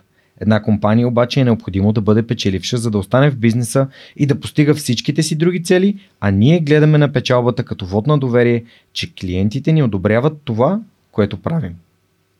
Което е велико. Всъщност какво казва? Казва, че няма как това, което проекта, по който правиш, mm-hmm. извън контекста на Патагония, примерно свърх да. човекът, да бъде успешен, ако не е устойчив. Тоест, ако не можеш да платиш а, а, заплата, найем, техника, да поддържаш всичко това, което правиш, няма как подкаста да се случва, съответно няма как да променеш живота, ако подкаста не се случва. Тоест, печалбата е следствието на полезността и на хората, на които ние помагаме по един или друг начин, им носим стойност. Те подкрепят това, което правим. Mm-hmm. Така че а, просто това е много, много, много полезни неща има в книгата. Страхотна е тази книга. Страхотна. Феноменална е тази книга. Ето е. А знаеш, че има втора книга за, а, каза се, отговорната организация. Има ли е на български? А, да, ще ти пратя линкче. Добре. От Любо научих много яки неща всъщност. И, ми... и слушай епизода с Любо Ноков, беше да. страхотен. Страхотен. А... Любо Аз, Знаеш да, Любо? да. Но искам да кажа, че на Вакон по-специално съм им фен. Много от техните книги са просто... Може би... Аз по принцип не съм фен на нехудожествената литература, mm-hmm. но има някои неща, които така... Тази съм я донесла за теб.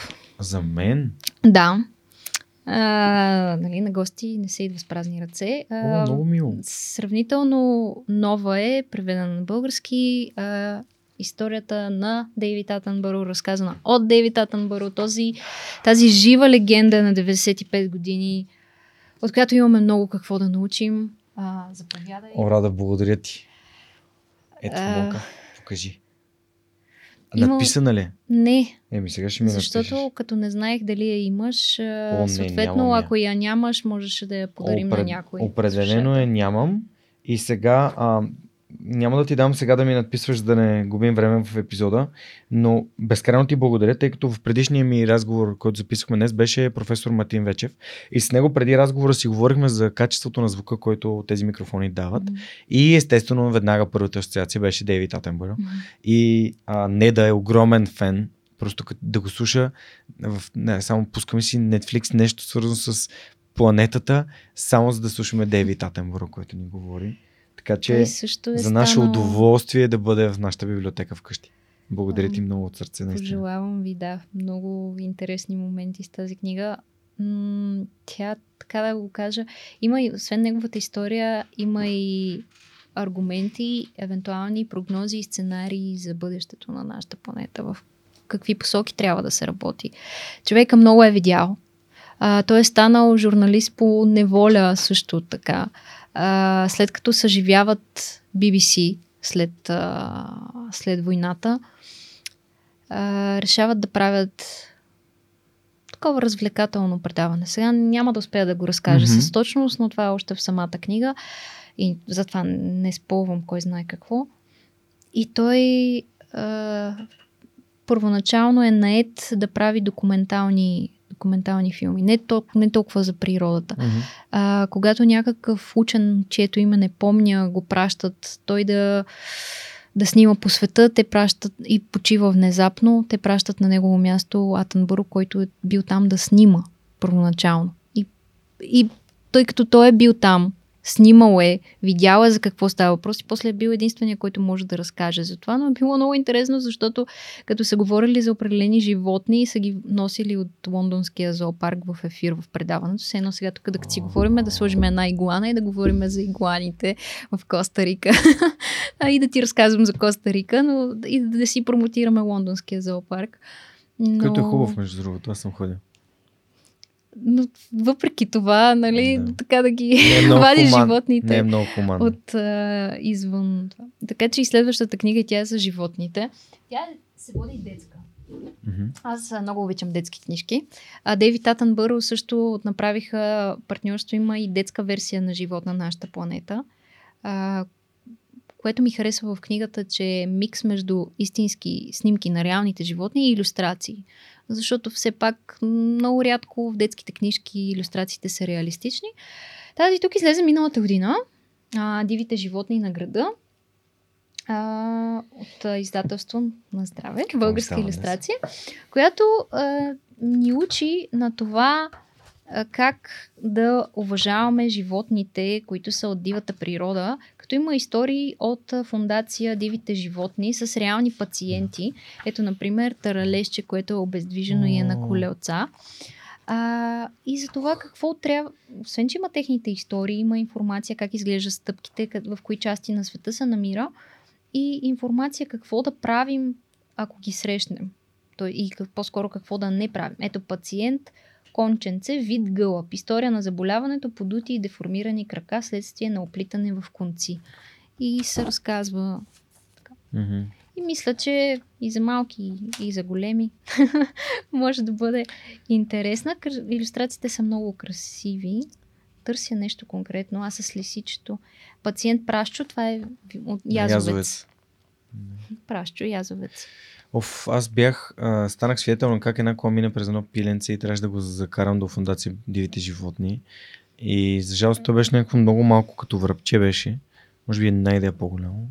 И трябваше да го закарам до там. Аз беше много, много стряскащо за мен. До късметчо. Да. И той е търлежче.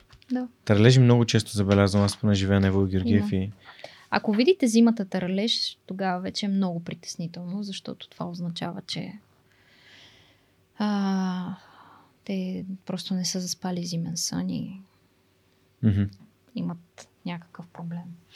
А, и понеже преди малко ти каза one in, one out, Да. а, ще си позволя да ти подаря нали, една турба ключове.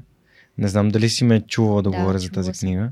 Ами сега специално ще ти надпиша една бройка и ще ти я подаря. Заповядай, Рада. Защото за нас с Георги Станоилов, който също е бегач, а, знаеш от Пет Камаран, а, тази книга е нещо, което трябва да се чете и препрочита и разказва истории на 12 истории за достоинството на българина. И то патриотизъм по този чисти истинския начин, свързан с а, човеколюбието и добродетелите, а, а не този изкривения, за жалост. Но от нас зависи. Та ще си поразпишем и по след малко. Благодаря ти за тези прекрасни книги, които си донесла. А, има ли нещо, което все пак би искала да препоръчаш и не, и не носиш? Хм. Една, която е малко по-лична, аз за това се замислих, тъй като и често взимам и книги от библиотеки. Ако вече много, много ми хареса си я купувам за вкъщи и, и Kindle чета, и аудиокниги слушам.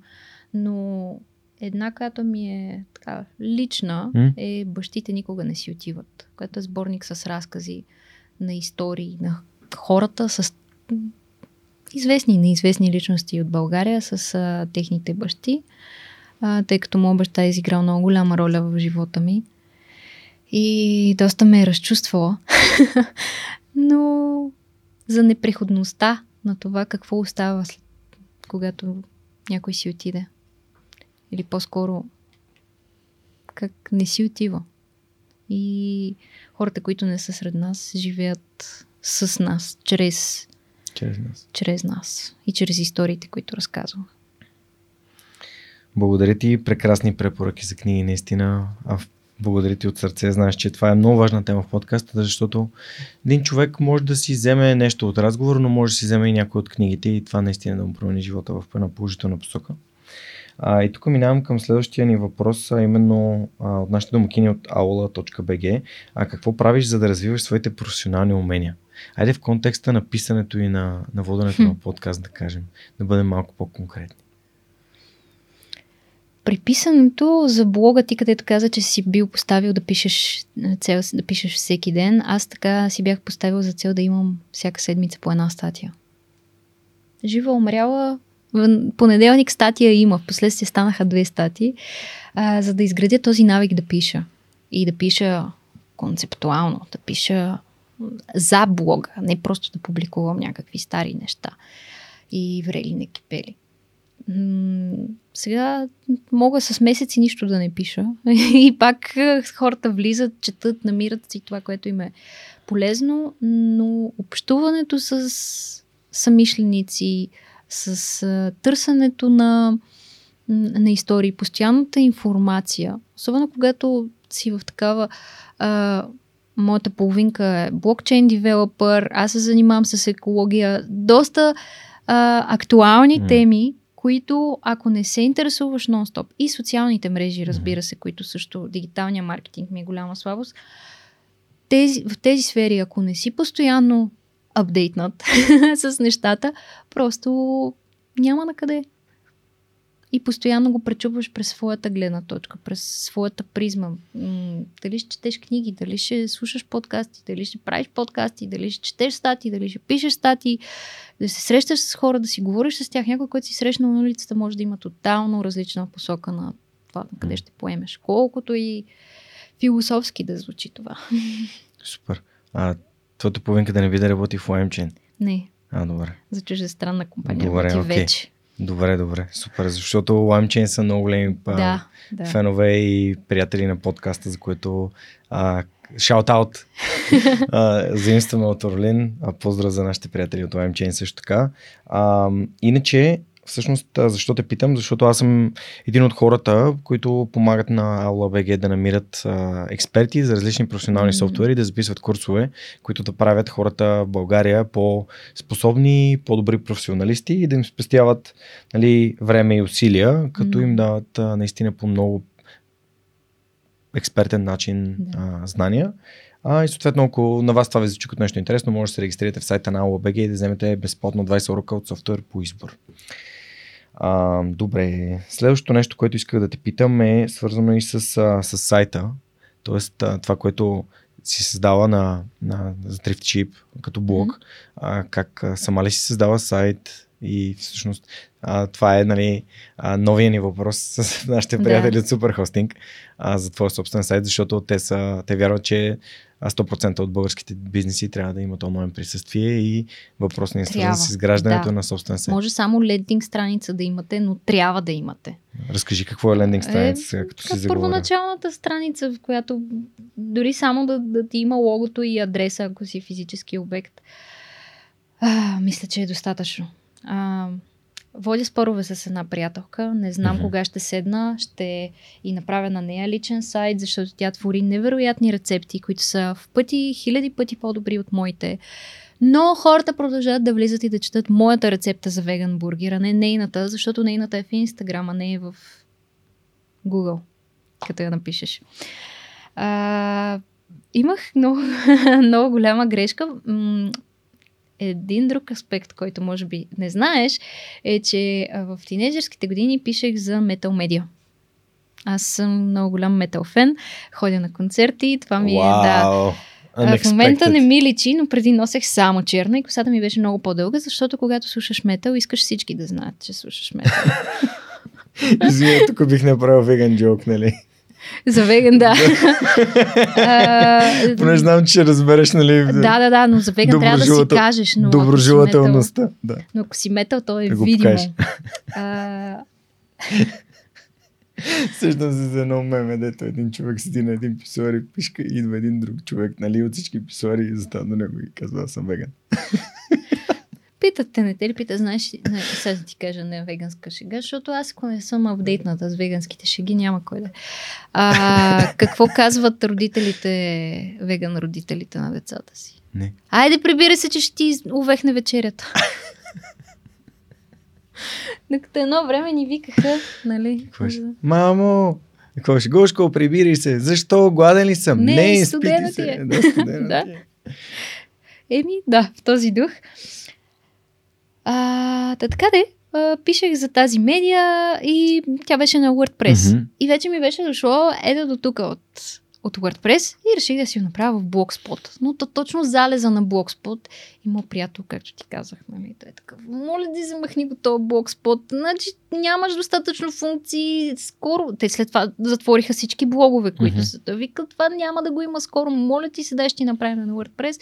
Така че, а, да, той ме взе под крилото си в супер хостинг, побутна ме, сама си направих три, от две години и три вече не ми е мърдала горе-долу визията, защото си ми харесва такава каквато е. Харесвам, когато някой го нарече сайт, а не просто блог, защото така цялостния вид е много важен, но е изключително важно дигиталното присъствие. Да, харесвам социални мрежи, но те могат да изчезнат с едно штрага на пръстите. Аз виждам в момента залеза на Инстаграм. Колкото и да го обичам този Инстаграм, Тиктока го помита под килима. Mm. Особено ако правиш фотографии. Защото в опита си да настигне TikTok, Instagram те кара да правиш видеа и още видеа и още видеа и ако публикуваш снимка в трета глуха я праща. И затова е много важно да имаш сайт, чрез който да комуникираш посланията си, особено ако си бизнес. Супер. Ами, ако хората не знаят как да си направят сайт, SuperHosting.bg е тяхното място, където не е нужно да си професионалист, нали, имат всякакви инструменти, mm-hmm. включително и а, сайт билдър и Shopical, т.е. инструмент за създаване на онлайн магазини. И аз много се радвам, че те решиха така да, да продължават да подкрепят свръхчовека още, по, още повече този път, тъй като хостинга на свръхчовека изначално е на SuperHosting.bg mm-hmm. а, и съм им супер, супер благодарен за това, че вече 4 години подкрепят свръхчовека. А, и техният нов слоган е 100% онлайн, защото 100% от бизнесите трябва да бъдат онлайн. Както и свърх човека има сайт, хостнат с да. SuperHosting.bg.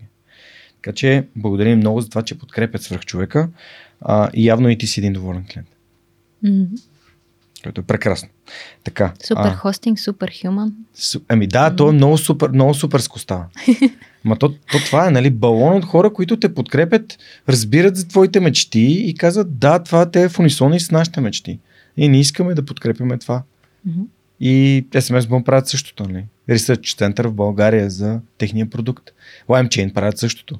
Нали? Компания блокчейн разработка на световно ниво от България. България. Е, е с такива компании искам да работя.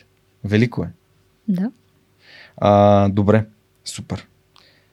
А, сега ще кажа събитието на DFBG All in On, защото Да. голяма... Значи много беше интересно, когато, ам, а, когато ме потърсиха от SMS Bomb, нали, Мишо се срещнахме с него и той каза, знаеш ли, голяма част от нашите колеги слушат свръхчовека, значи би трябвало и другите хора, които занимават с IT да слушат свръхчовека. И в този ред на мисли, а, нашите приятели от DFBG правят All-in-One събитие 2022 в София Summer Fest на 26 август от 17 часа а, и може да разберете повече на 2022dev.bg. Ако искате да участвате на събитието на живо, може да си купите билет с 20% отстъпка с промокод DevBG, Friends, най- най-вероятно е написан ей тук някъде, защото а, аз не мога да ви окажа всичките точки и тиренца, но ще се радвам ако си вземете билет а, като приятел на свръхчовека и благодаря на DevBG за това, че ни подкрепят. И така, добре, казахме всичко? Казахме, продължаваме нататък. Има ли хора, Рада, които теб те вдъхновяват? които би искал да, да чуеш в свърхчовекът с Георги Ненов. Един подкаст, едно подкаст, че. Сега, това, кое ме вдъхновява и това, кое искам да чуя, Това два въпроса може ли да са? два различни Добре. въпроса. Да. Както ти казах, аз общувам с хиляди хора заради олимпийците. М. Всички те сами по себе си са М. много вдъхновяващи хора, които ги обединява това, че са много амбициозни, целеустремени, че имат ясна посока или не е нужно да е цел, но да е посока мгм, мгм. а, за, за това какво иска да правят за живота си, за разлика от аз на онази възраст. а, и така. А, иначе м- бих искала да чуя Блашка. Окей. Знам, че да, в тези среди, в тези среди, тя просто, аз си мисля да я поканя при мен втори път, защото толкова много неща се случиха от тогава. И нейната визия за, за света, мисля, че и за работата с глухи младежи може да допринесе много. Аз бях замислила шот да поканя от а, там. Мгм, мгм. Да, Малко, от. Заслушай се. От засуши се точно така. Да. Те са също страхотни. Те даже ни бяха съседи по, по офис. Наистина ти отваря, отваря очите. Ам... Християн, за който ти казах, от зооцентъра в Добрич, Мгм. той трябва да го хванеш, кога ще дойде до София. Според мен мога да зарази доста хора с неговата свръхчовешка история. За друг, така в ефир не се сещам, но ако имам, ще Двама ти кажа. стигат. Да. Много често ме питате, ама как си намираш свръхчовеците? Е така. И мене ми викат ми как, двама, как намираш ми още двама. екологични инициативи, как намираш екологични хора. И аз съм майтапе с името си, с радара. А, но ти започнеш ли да си отваряш очите за тези неща, започват ти ти правят впечатление. И тези хора пък и те сами ти... Да, да. И, и сами, някои от тях сами идват при теб. Да, затова се радвам, че ти откликна на идеята да разкажем свръхчовешките олимпийски истории, Те защото, защото съм сигурна, че не откликваш на всички такива покани, не. но, но ти Повярвай ми ми, сподели, не. че ми имаш доверие за това, кое може да бъде стойностно и кое не. Ами, ти имаш контекст. Мисля, ти си слушала свръхчовека, ти правиш подкаст, знаеш кои са нещата, които са no go, нали?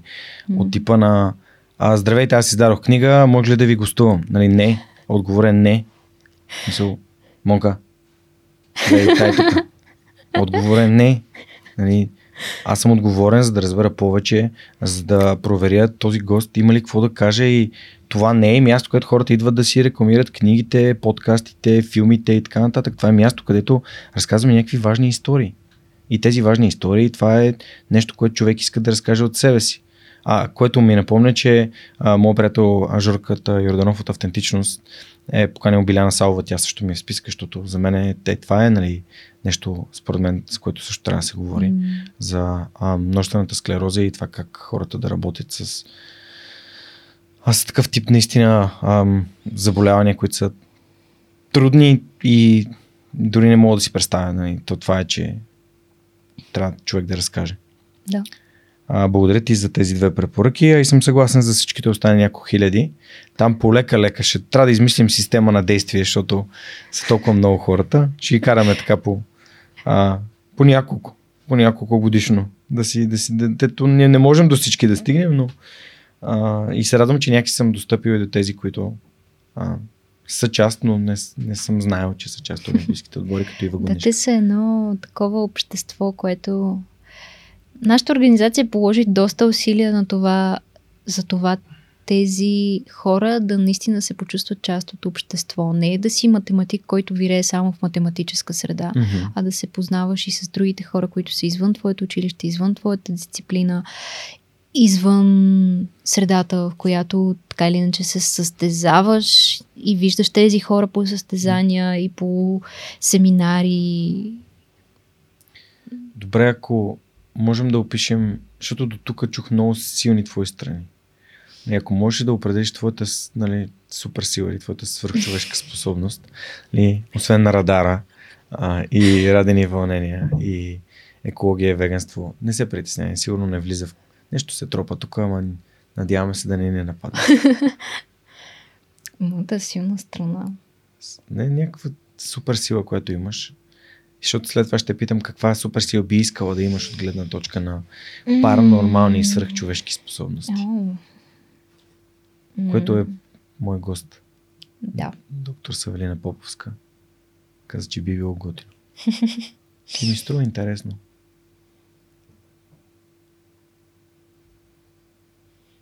Смея да твърдя, че аз съм хаотично подредена.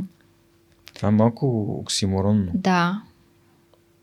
И ам, опитвам се да отсявам важните неща, които си заслужават. Да отстоявам ценностите си, да отстоявам принципите си, но и никога да не спирам да бъда любопитна за всичко извън това. Ако си любопитна, хаотична, защо да си любопитна според теб те прави хаотична?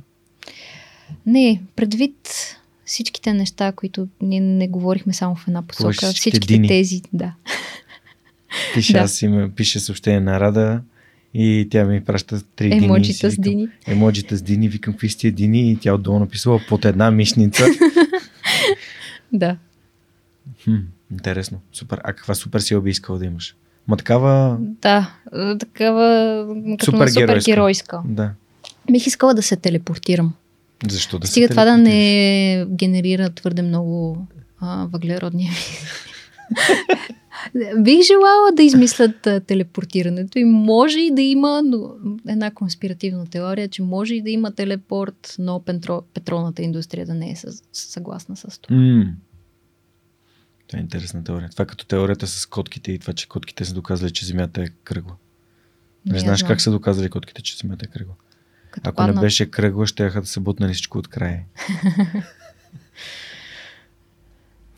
Добре. А, супер. Те са опасни. Да, така е. А, това е доктор Савелина Поповска, нали, ми препоръча да задам този въпрос.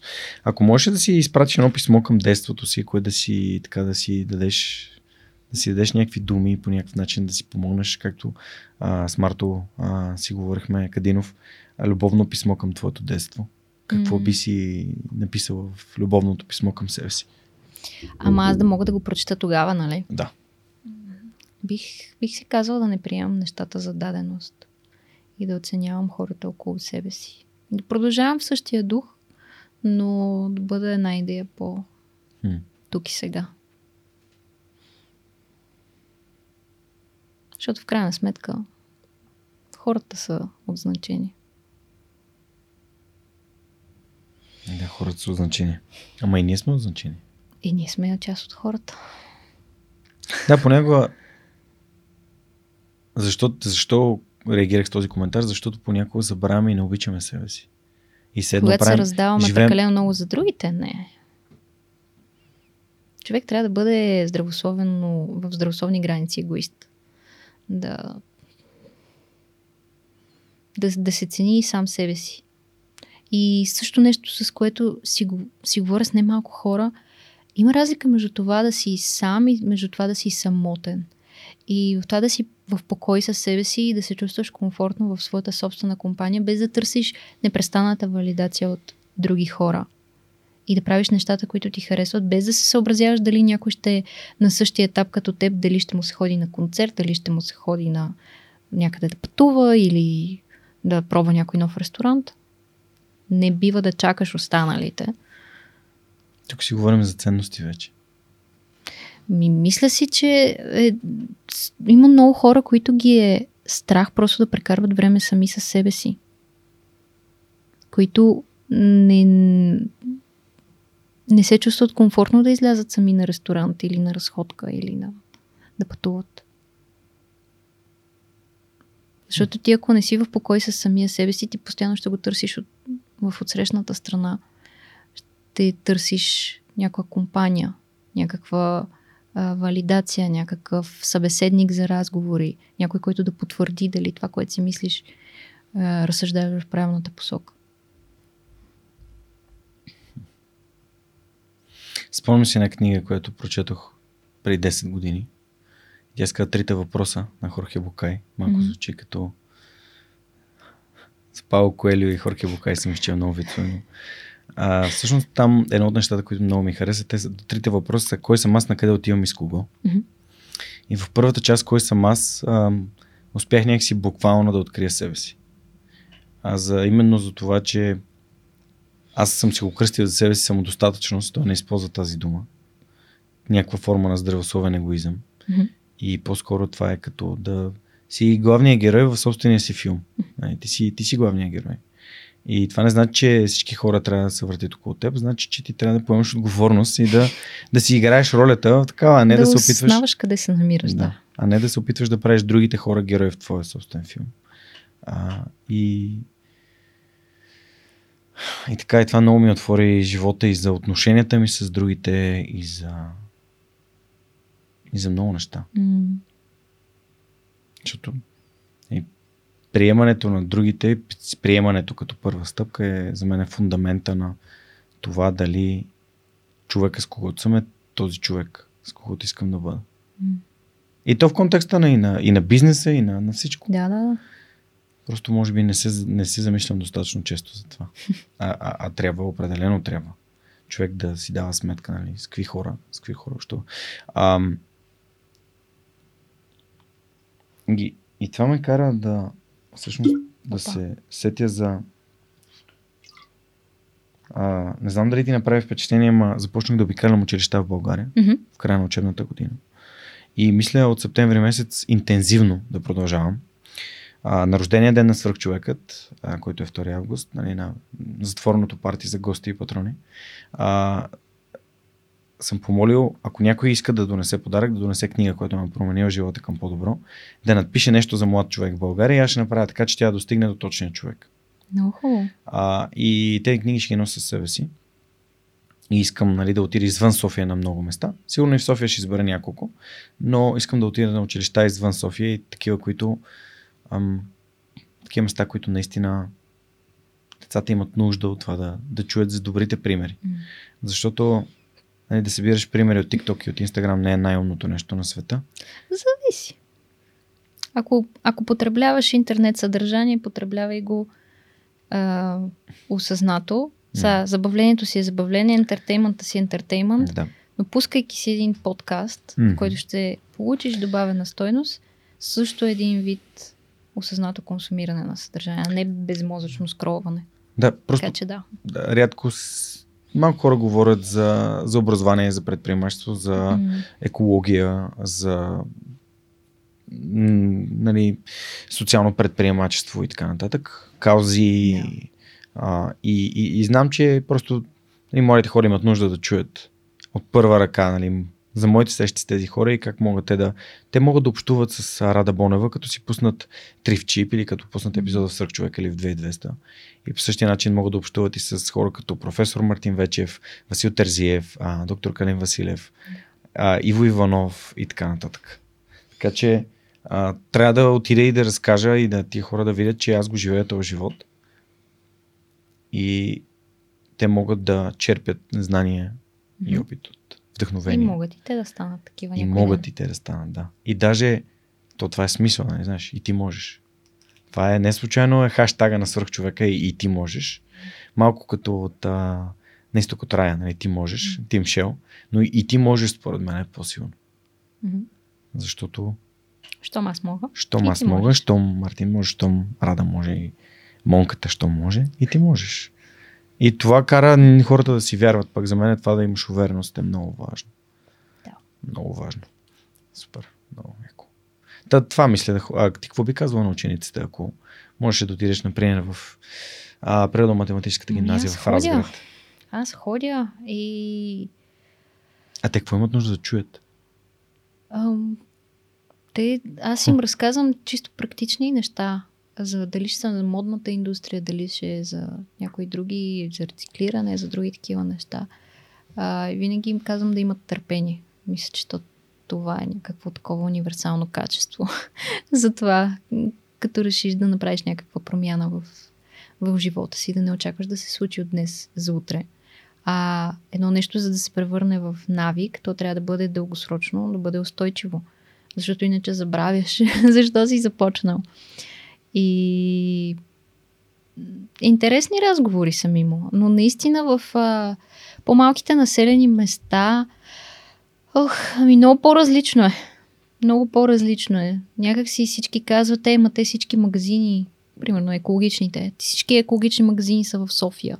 То всичко е в София. То всичко е не знам си какво викам. Да, ама вие тук имате много повече неща, които може да направите, бидейки, да речем, в някое по-малко населено место, което е залепено за планината и за гората.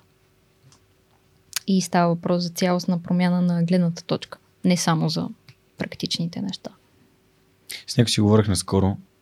А, и той ми каза, питай децата за ограниченията, които, имате, които те имат в главата си. Хм. Някой табута ли? Или не? Не, от гледна точка на какво те, те спира да, да живееш живота на мечтите си или да сбъдваш мечтите си. Днес ще бях в едно малко градче, което е до Силистра. Дори не е Силистра. И пътувах три дена път с Камили. И а, две момчета имаше, които правихме почистване и след почистването пих, пихме лимонада и едното дете е такъв. Вика, ти сега какво ще правиш? Викам, прибирам се обратно към София. Той, оф, искам и аз да живея в някакъв голям град. Някакъв по-голям град. И другото момче му вика, «М, за какво ти е да живееш в по-голям град? Там ще можеш ли така да си играеш на улицата и да си обикаляш с колелото, като тук и той? Да, прав си. И си продължи да си пие лимонадата. И аз чух думите на родителите на второто момче, как са през, през него, защото той най-вероятно е водил тези разговори. Най-вероятно те седят и си казват, о, тази кака сега отива в София. Ай, На 9 часа път от тук.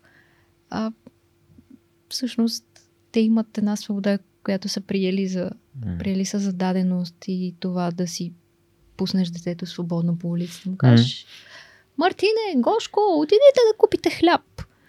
Каже, е сега, мамо, това тук много по-рядко може да се, може да се ви. Мисля, че така малко по общ пример, но Можем ли да го погледнем и от друга гледна точка обаче? И за, за възможностите, които този град може да им даде, и за образованието, което може да им даде, средата, което може да им даде. Да им предвид не от към това, че добри хора има навсякъде, естествено, но може да ги срещне с други амбициозни деца, които искат да бъдат можеш. писатели, журналисти, предприемачи, софтуерни инженери. Можеш, той може да заживее в по-големия град, но да речем, след като навърши 18 и продължи към висшето си Да, образование. ама ако, ако цял живот, нали, това е малко пак спомням същата книга на, на Букай. И знаеш ли за, за, за орлето, което паднало и било отгледано от пуйките? И той вижда птици и казва, ей, аз един ден ще полетя. И те му казвали, пуйките му казвали, как ще полетиш, бе? Тук никой не е полетял от нас, ти ли ще полетиш? И години, години, години наред и накрая Да. ли, Орел умрял и го направили на супа и бил особено жил, защото няма кой знае колко М, а, много месо по него. А, и всъщност ам, нали, това могат да се превърнат в много сериозни ограничения. И тук е твоето място, Именно, ти да, принадлежиш го тук. този Да, пример. т.е. винаги има. Това е много интересно, че винаги има други гледни точки, които могат да ти дадат много и да ти отнемат много. И затова някакси по някакъв начин е хубаво да, да ги регулираме с някакви инструменти или с наши приятели или с, с въпроси, Мгм. къде мога да получа образование, къде мога да намеря среда от хора, които се Че интересуват. може от да се неща. случи и в България. Може да се случи и в България. Много хубави неща се случват в България. Мгм. И те първо ще се случват хубави неща в България. Колкото повече хора като Рада има. Е, така си е. Какво, ако представи си а, а, До- Дора Иванова, архитект Дора Иванова, която нали, работи по а, реновирането на мозайките на, на Бузуджа. Да. Тя каза, в нейния TED Talk, супер, супер въздействащ. Тя каза, не, колкото и проблеми да има в България, те не са повече от 7 милиона души. Тоест, ако всеки един от нас вземе по един проблем, М. за много време нали, ще сме оправили държавата. И то, то, то от нас зависи. И то, аз за това говоря за личната отговорност. Да. Защото а, именно през нея а, няма да има хвърлени фасове. Няма да има. Например, аз скоро, скоро преди, може би няколко месеца ми случи, в младост бях отишъл за подарък на DFBG да си взема а, и беше от а, Take Cake. Мгм. И спрях пред Take Cake и тръгнах да говоря по телефона, влизайки в колата си и вратата ми се отвори от вятъра и а, удари една друга кола. И аз седях, седях там, никой не дойде на тази кола и сложих едно лични и казах здравейте, така и така. И а, Обадете по ми се. невнимание ув- увредих нали, боята на вашия об- автомобил, моля ви обадете ми се, и това е телефонния ми номер. И никой не ми се обади. Така и не получих обаждане, но нали, за което по-скоро съжалявам, че не съм получил обаждане. А, защото исках да поема отговорност за това, което съм направил от невнимание. Ти вече си поел отговорност, оставяйки тази бележка. Е, да, ама може да е паднала, може нещо да се На случи. мен ми се случи, е, аз карам много велосипед М, в града и така опасно близко разстояние от една кола, която профучаваше и аз трябваше да избера да се блъсна в спрялата кола и М. откъртих Огледалото. огледалото. Дадох му 20 лева на човек, Да. толкова имах в себе си. Той каза, изобщо не се притесняй. Да. Така, добре ли си? Към, да, добре съм. Но въпреки това, а, сега, можеше колата да ме плъсне. но- Вместо това аз блъснах. Да, ето точно това е, че аз се, се замислям за много такива моменти, в които правиш нещо и след това казваш, нали, това е моя отговорност. Нали, аз искам да, да поправя това. Примерно, нашите правим ремонт, нашите майстори свалят, хвърлят някакви неща и целият вход е в прах. Мгм. Най-лесното е да кажа, тя читачката ще мине. да, да. Ама всъщност моя отговорността да бъде чисто след като те са изнасяли на камара буклуци. Ами ще ти дам един пример и с а, бокуците в планината. Защото там Да. чистачка няма. Да, да.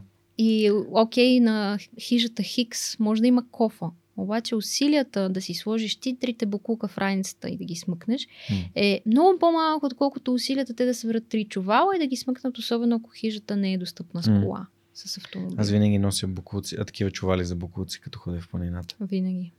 Да, и си нося ръкавици в колата, такива нитрилени за, за отпадъци и така нататък. Да, Даже- ето сега е лято, хората могат и на плажа да го правят това. Забавна история е как с теб се видяхме за първи път на живо на чистенето на Бакиовската ръка на нашите приятели от Балканик. Което беше много странно, защото там имаше и някакви други хора, които знаеха кой съм. Мен беше някакво много такова... А, нали, много ми е странно, като попадам на хора. На рождения ми ден го имах това преживяване. Излязохме, в, бяхме на един хотел с едни приятели, Румен и Боряна, и излизаме в коридора и една жена мина с едно дете ме поглежда. А, много готин подкаст, между другото. В хотела, разбираш ли, в Банско. И аз благодаря, нали, вие откъде, кога слушате. Стана ми толкова мило. Да. А, Хората си мислят, че те притесняват по този начин, но е много важно, защото е някаква обратна връзка жива. Защото иначе пускаш нещо в пространството, ти виждаш един брояч на цифрите, които се увеличават. В YouTube може и да напишат коментар, може и да не напишат. На лично съобщение може и да напишат, може и да не напишат. Докато те видят на улицата ти казват, те заради тебе си купихме къща в България и се преместихме да живеем на село. И ти, боже, това нещо явно е голямо. И казвайте ми ги тези неща. Ето, спирайте го, Георги, спирайте ме, мене, няма да. никакви много, проблеми. Много ми става Дори приятно, да когато бърза човек, спре. тези неща са... Дори просто някой да те поздрави, да ти Да. даде сигнал, че те познава, е, е важно, защото иначе ти, ти това нещо го правиш заради себе си, но и заради хората. Защото ти мога да го правиш и да си стои в твоята папка и да не го публикуваш никъде, нали? Бих могъл. Ма не това е целта. Еми да. Да. А, да, но наистина вярвам го това. Нали, че всеки един от нас може да, да прави нещата, които са важни за него и така да, Мгм. да дава добър пример, да създава общности и тези общности вече да имат по-голямо въздействие, както ти каза, да протестираме заедно за нещо, което е важно за нас. И дори да не протестираме, просто да, да, Протестираме е думата, която да. избрах, но всъщност имам предвид да а, отстояваме. Да, да отстояваме, да, наистина. Да. да отстояваме позицията си.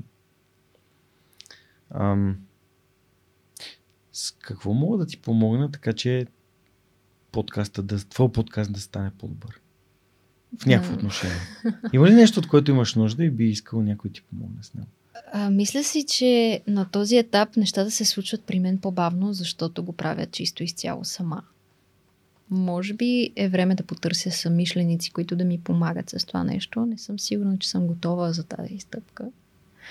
Но... Защо? Какви са мишлениците? Ами, аз съм те чувала, че ти казваш, че обичаш да делегираш. Аз... Обичам да... Че... Не ме бива много да делегирам. Ами... Обичам да откривам хора, които обичат да правят това, което аз не, не съм особено добър в него. Еми да, аз не съм сигурна, че...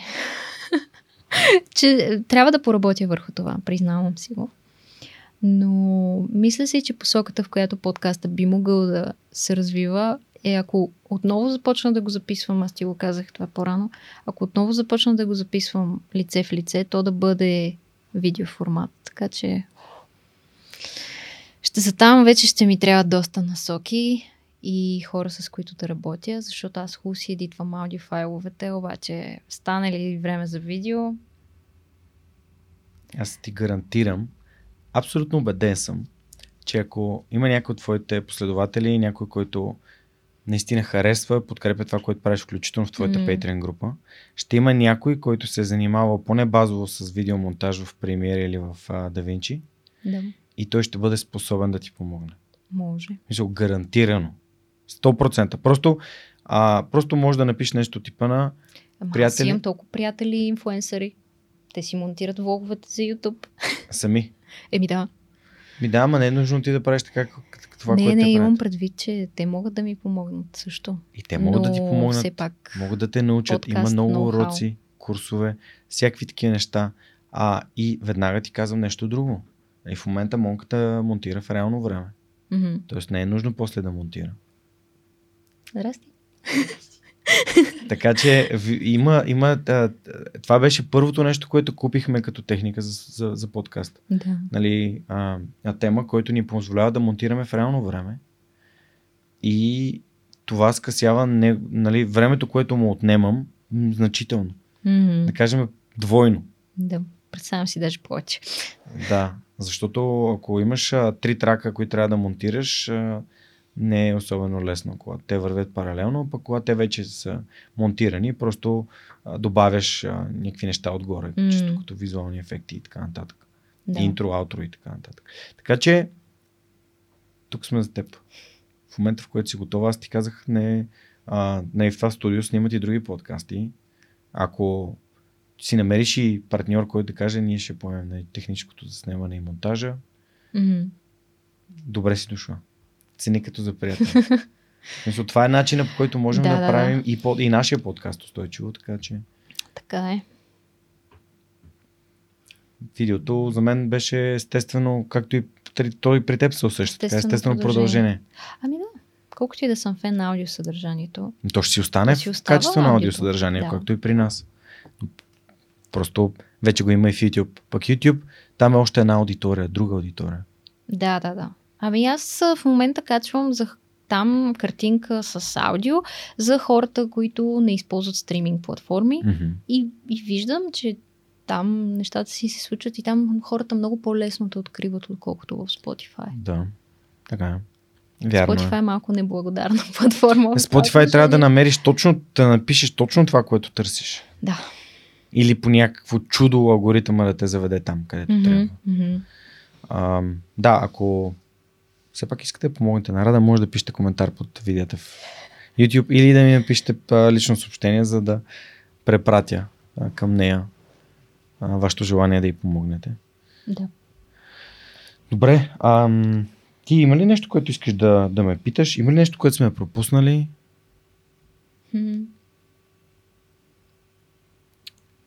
Не съм сигурна, аз толкова съм свикнала да приказвам, че просто така аз си мисля, че съм като отворена книга за хората. Може и да не съм. Може днес някои хора, които не са ме чували да са се запознали с, с мен. Пък... Да. Тая автентичност за мен е най-важното нещо в подкаста. Защото рядко някъде можем да намерим такова съдържание, което е абсолютно непринудено и хората си говорят и си разказват нещата, които наистина, които наистина вярват и а, за които наистина си мислят. Знаеш, и майка ми е копирайтер за радио и за телевизия. И тя е свикнала да мисли в 15, 30 А, и и двамата 60 ти родители са журналисти. А, да, да речем. Но, например, баща ми си зарязва журналистическата работа и преподавателската, Мгм. за да работи като водопроводчик, защото това го е кеф. Да. И тя, а, когато стартирахме с подкаста, тя каза, Боже, Рада, кой ги слуша тези неща по толкова време? Тя вика, това е ужасно много време. Тя не е свикнала такива дълги формати. на свръхчовекът, значи. А, за нея всичко, което е над 15 минути е страшно много време. Нали, за дали ще са час и половина или 3 часа, тя просто казва това, а в моята глава не може да се побере. Ти си свикнал, особено ако си в телевизия, някой ти казва в слушалката, задая въпрос, задая, айде закривай, въпрос, отговор, въпрос, отговор и не можеш да вземеш тази информация, която ти е нужна. Аз затова и като някой публикува подкаст, който е 15 минути, аз подхождам с така с резерва към това какво ще бъде извлечено като крайен резултат.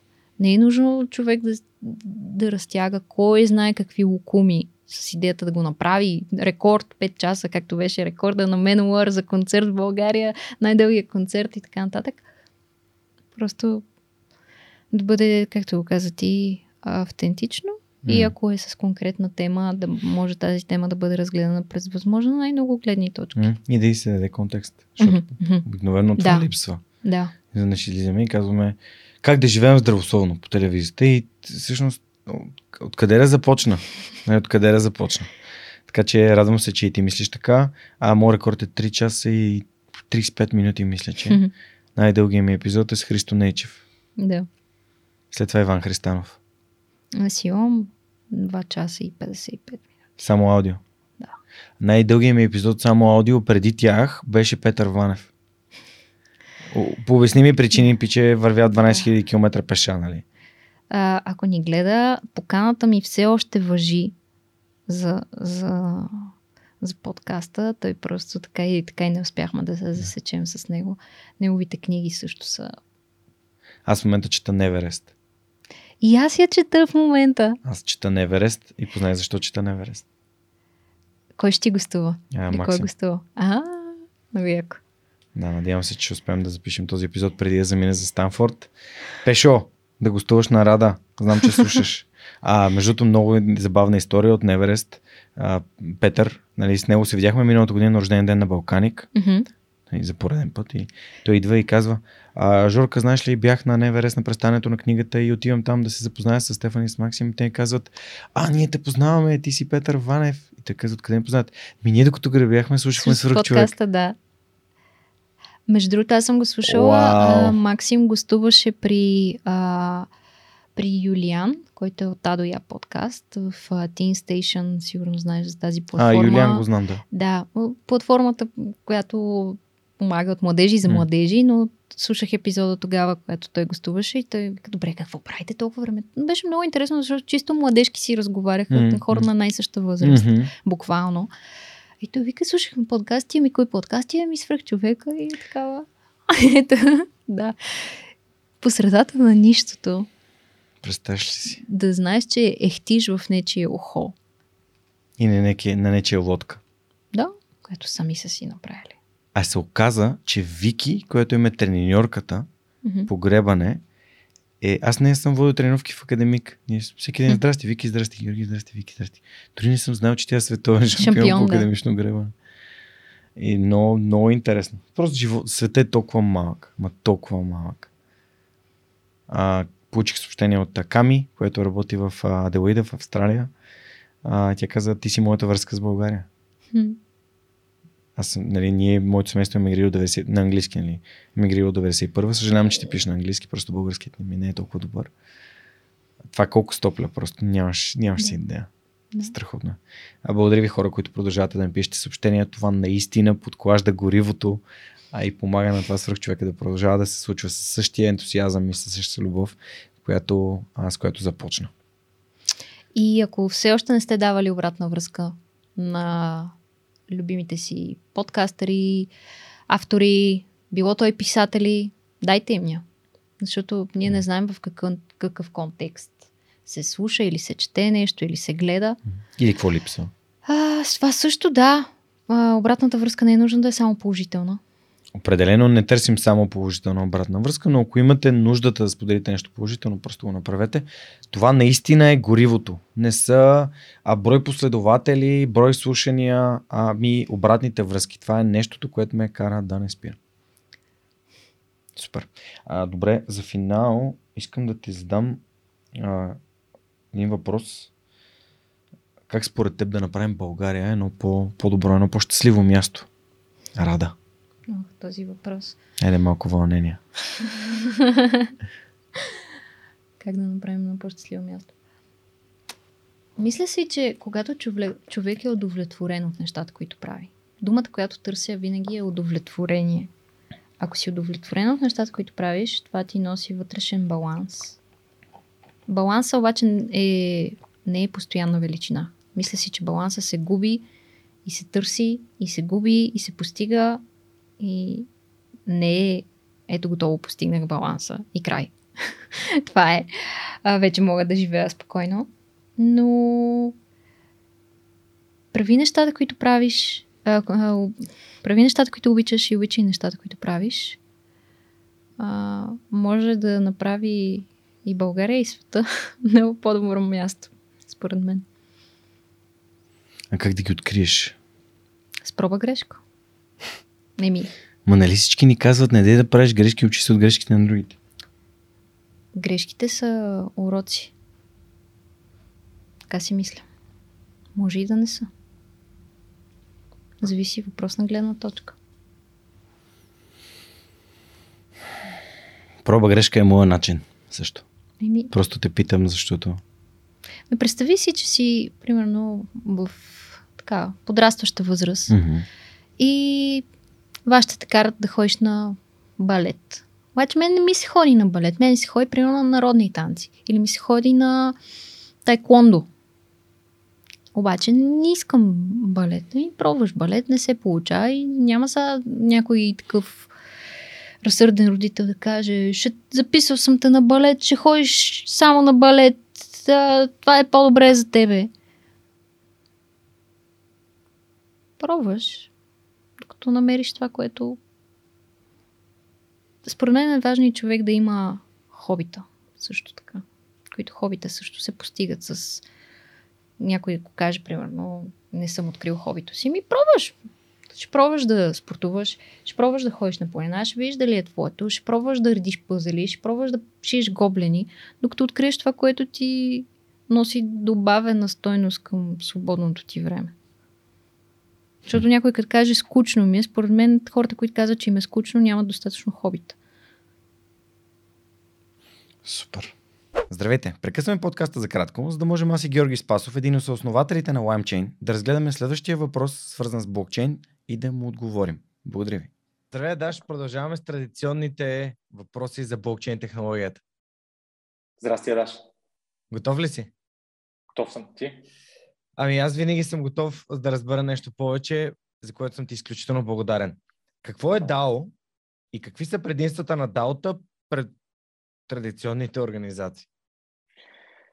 DAO е съкръщение за децентрализирана автономна организация. Това са организации, живеещи върху блокчейна и получаващи предимство от това, че живеят върху блокчейна заради самата технология, която е там.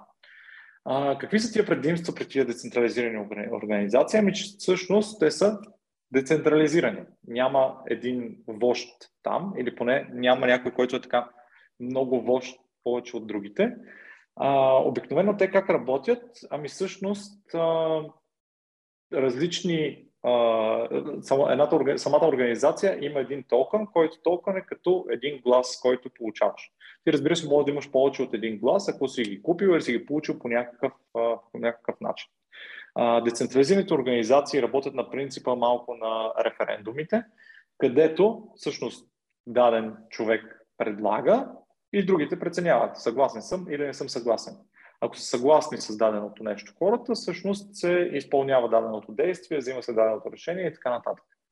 А, какви са всъщност предимствата на DAO пред традиционните организации? Ами точно това, че няма тая цензура, доста е трудно да се, да се манипулират, защото кода и начина на взимане на решения и, а, и всъщност а, дори правилата за какво се случва а, са в самия блокчейн. Какви са всъщност пък а, недостатъците на децентрализираните организации? Те са много се покриват с а, недостатъците на децентрализацията. Ами всъщност, ако има някакъв проблем а, или дори ако по някакъв начин някой успее да се добере до толкова много волтове, че да може да мине каквото и да е, може да предложи каквото и е и да си го спечели, то пък всъщност по този начин може да, да атакуваш децентрализираната организация. Но на края на деня децентрализираните организации са един натурален начин, по който група от хора могат да се самоорганизират по честен и прозрачен начин. Страхотно. Благодаря ти за този отговор и ще се О. видим и чуем следващата седмица. До скоро, чао!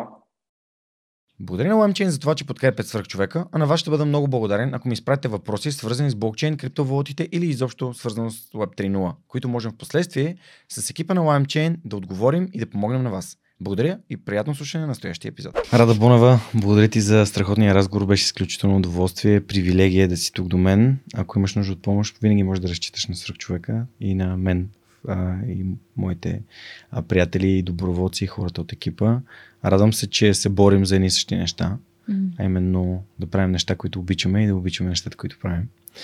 А, това беше всичко от нас за поредния епизод на Свърхчовекът. На гости ми беше Рада Бонева. Ще се радвам, ако чуете и нейния подкаст, Раден и вълнение или Thrift Chip подкаст а, и ако намерите това, което тя прави за стойностно, а, да го подкрепите така, както подкрепите Свърхчовека с Георги Ненов. Дали през проделяне, дали през разказване на вашите приятели, дали през Patreon страницата или Patreon страницата. А, това е оставям изцяло на, ваше, а, на вашата преценка. Това беше всичко от нас и историите, които вдъхновяват за пореден път. Знаете как може да подкрепите и свърх човекът. Няма да го повтарям отново. Благодаря ви, че сте тук и до следващия вторник. Чао, чао!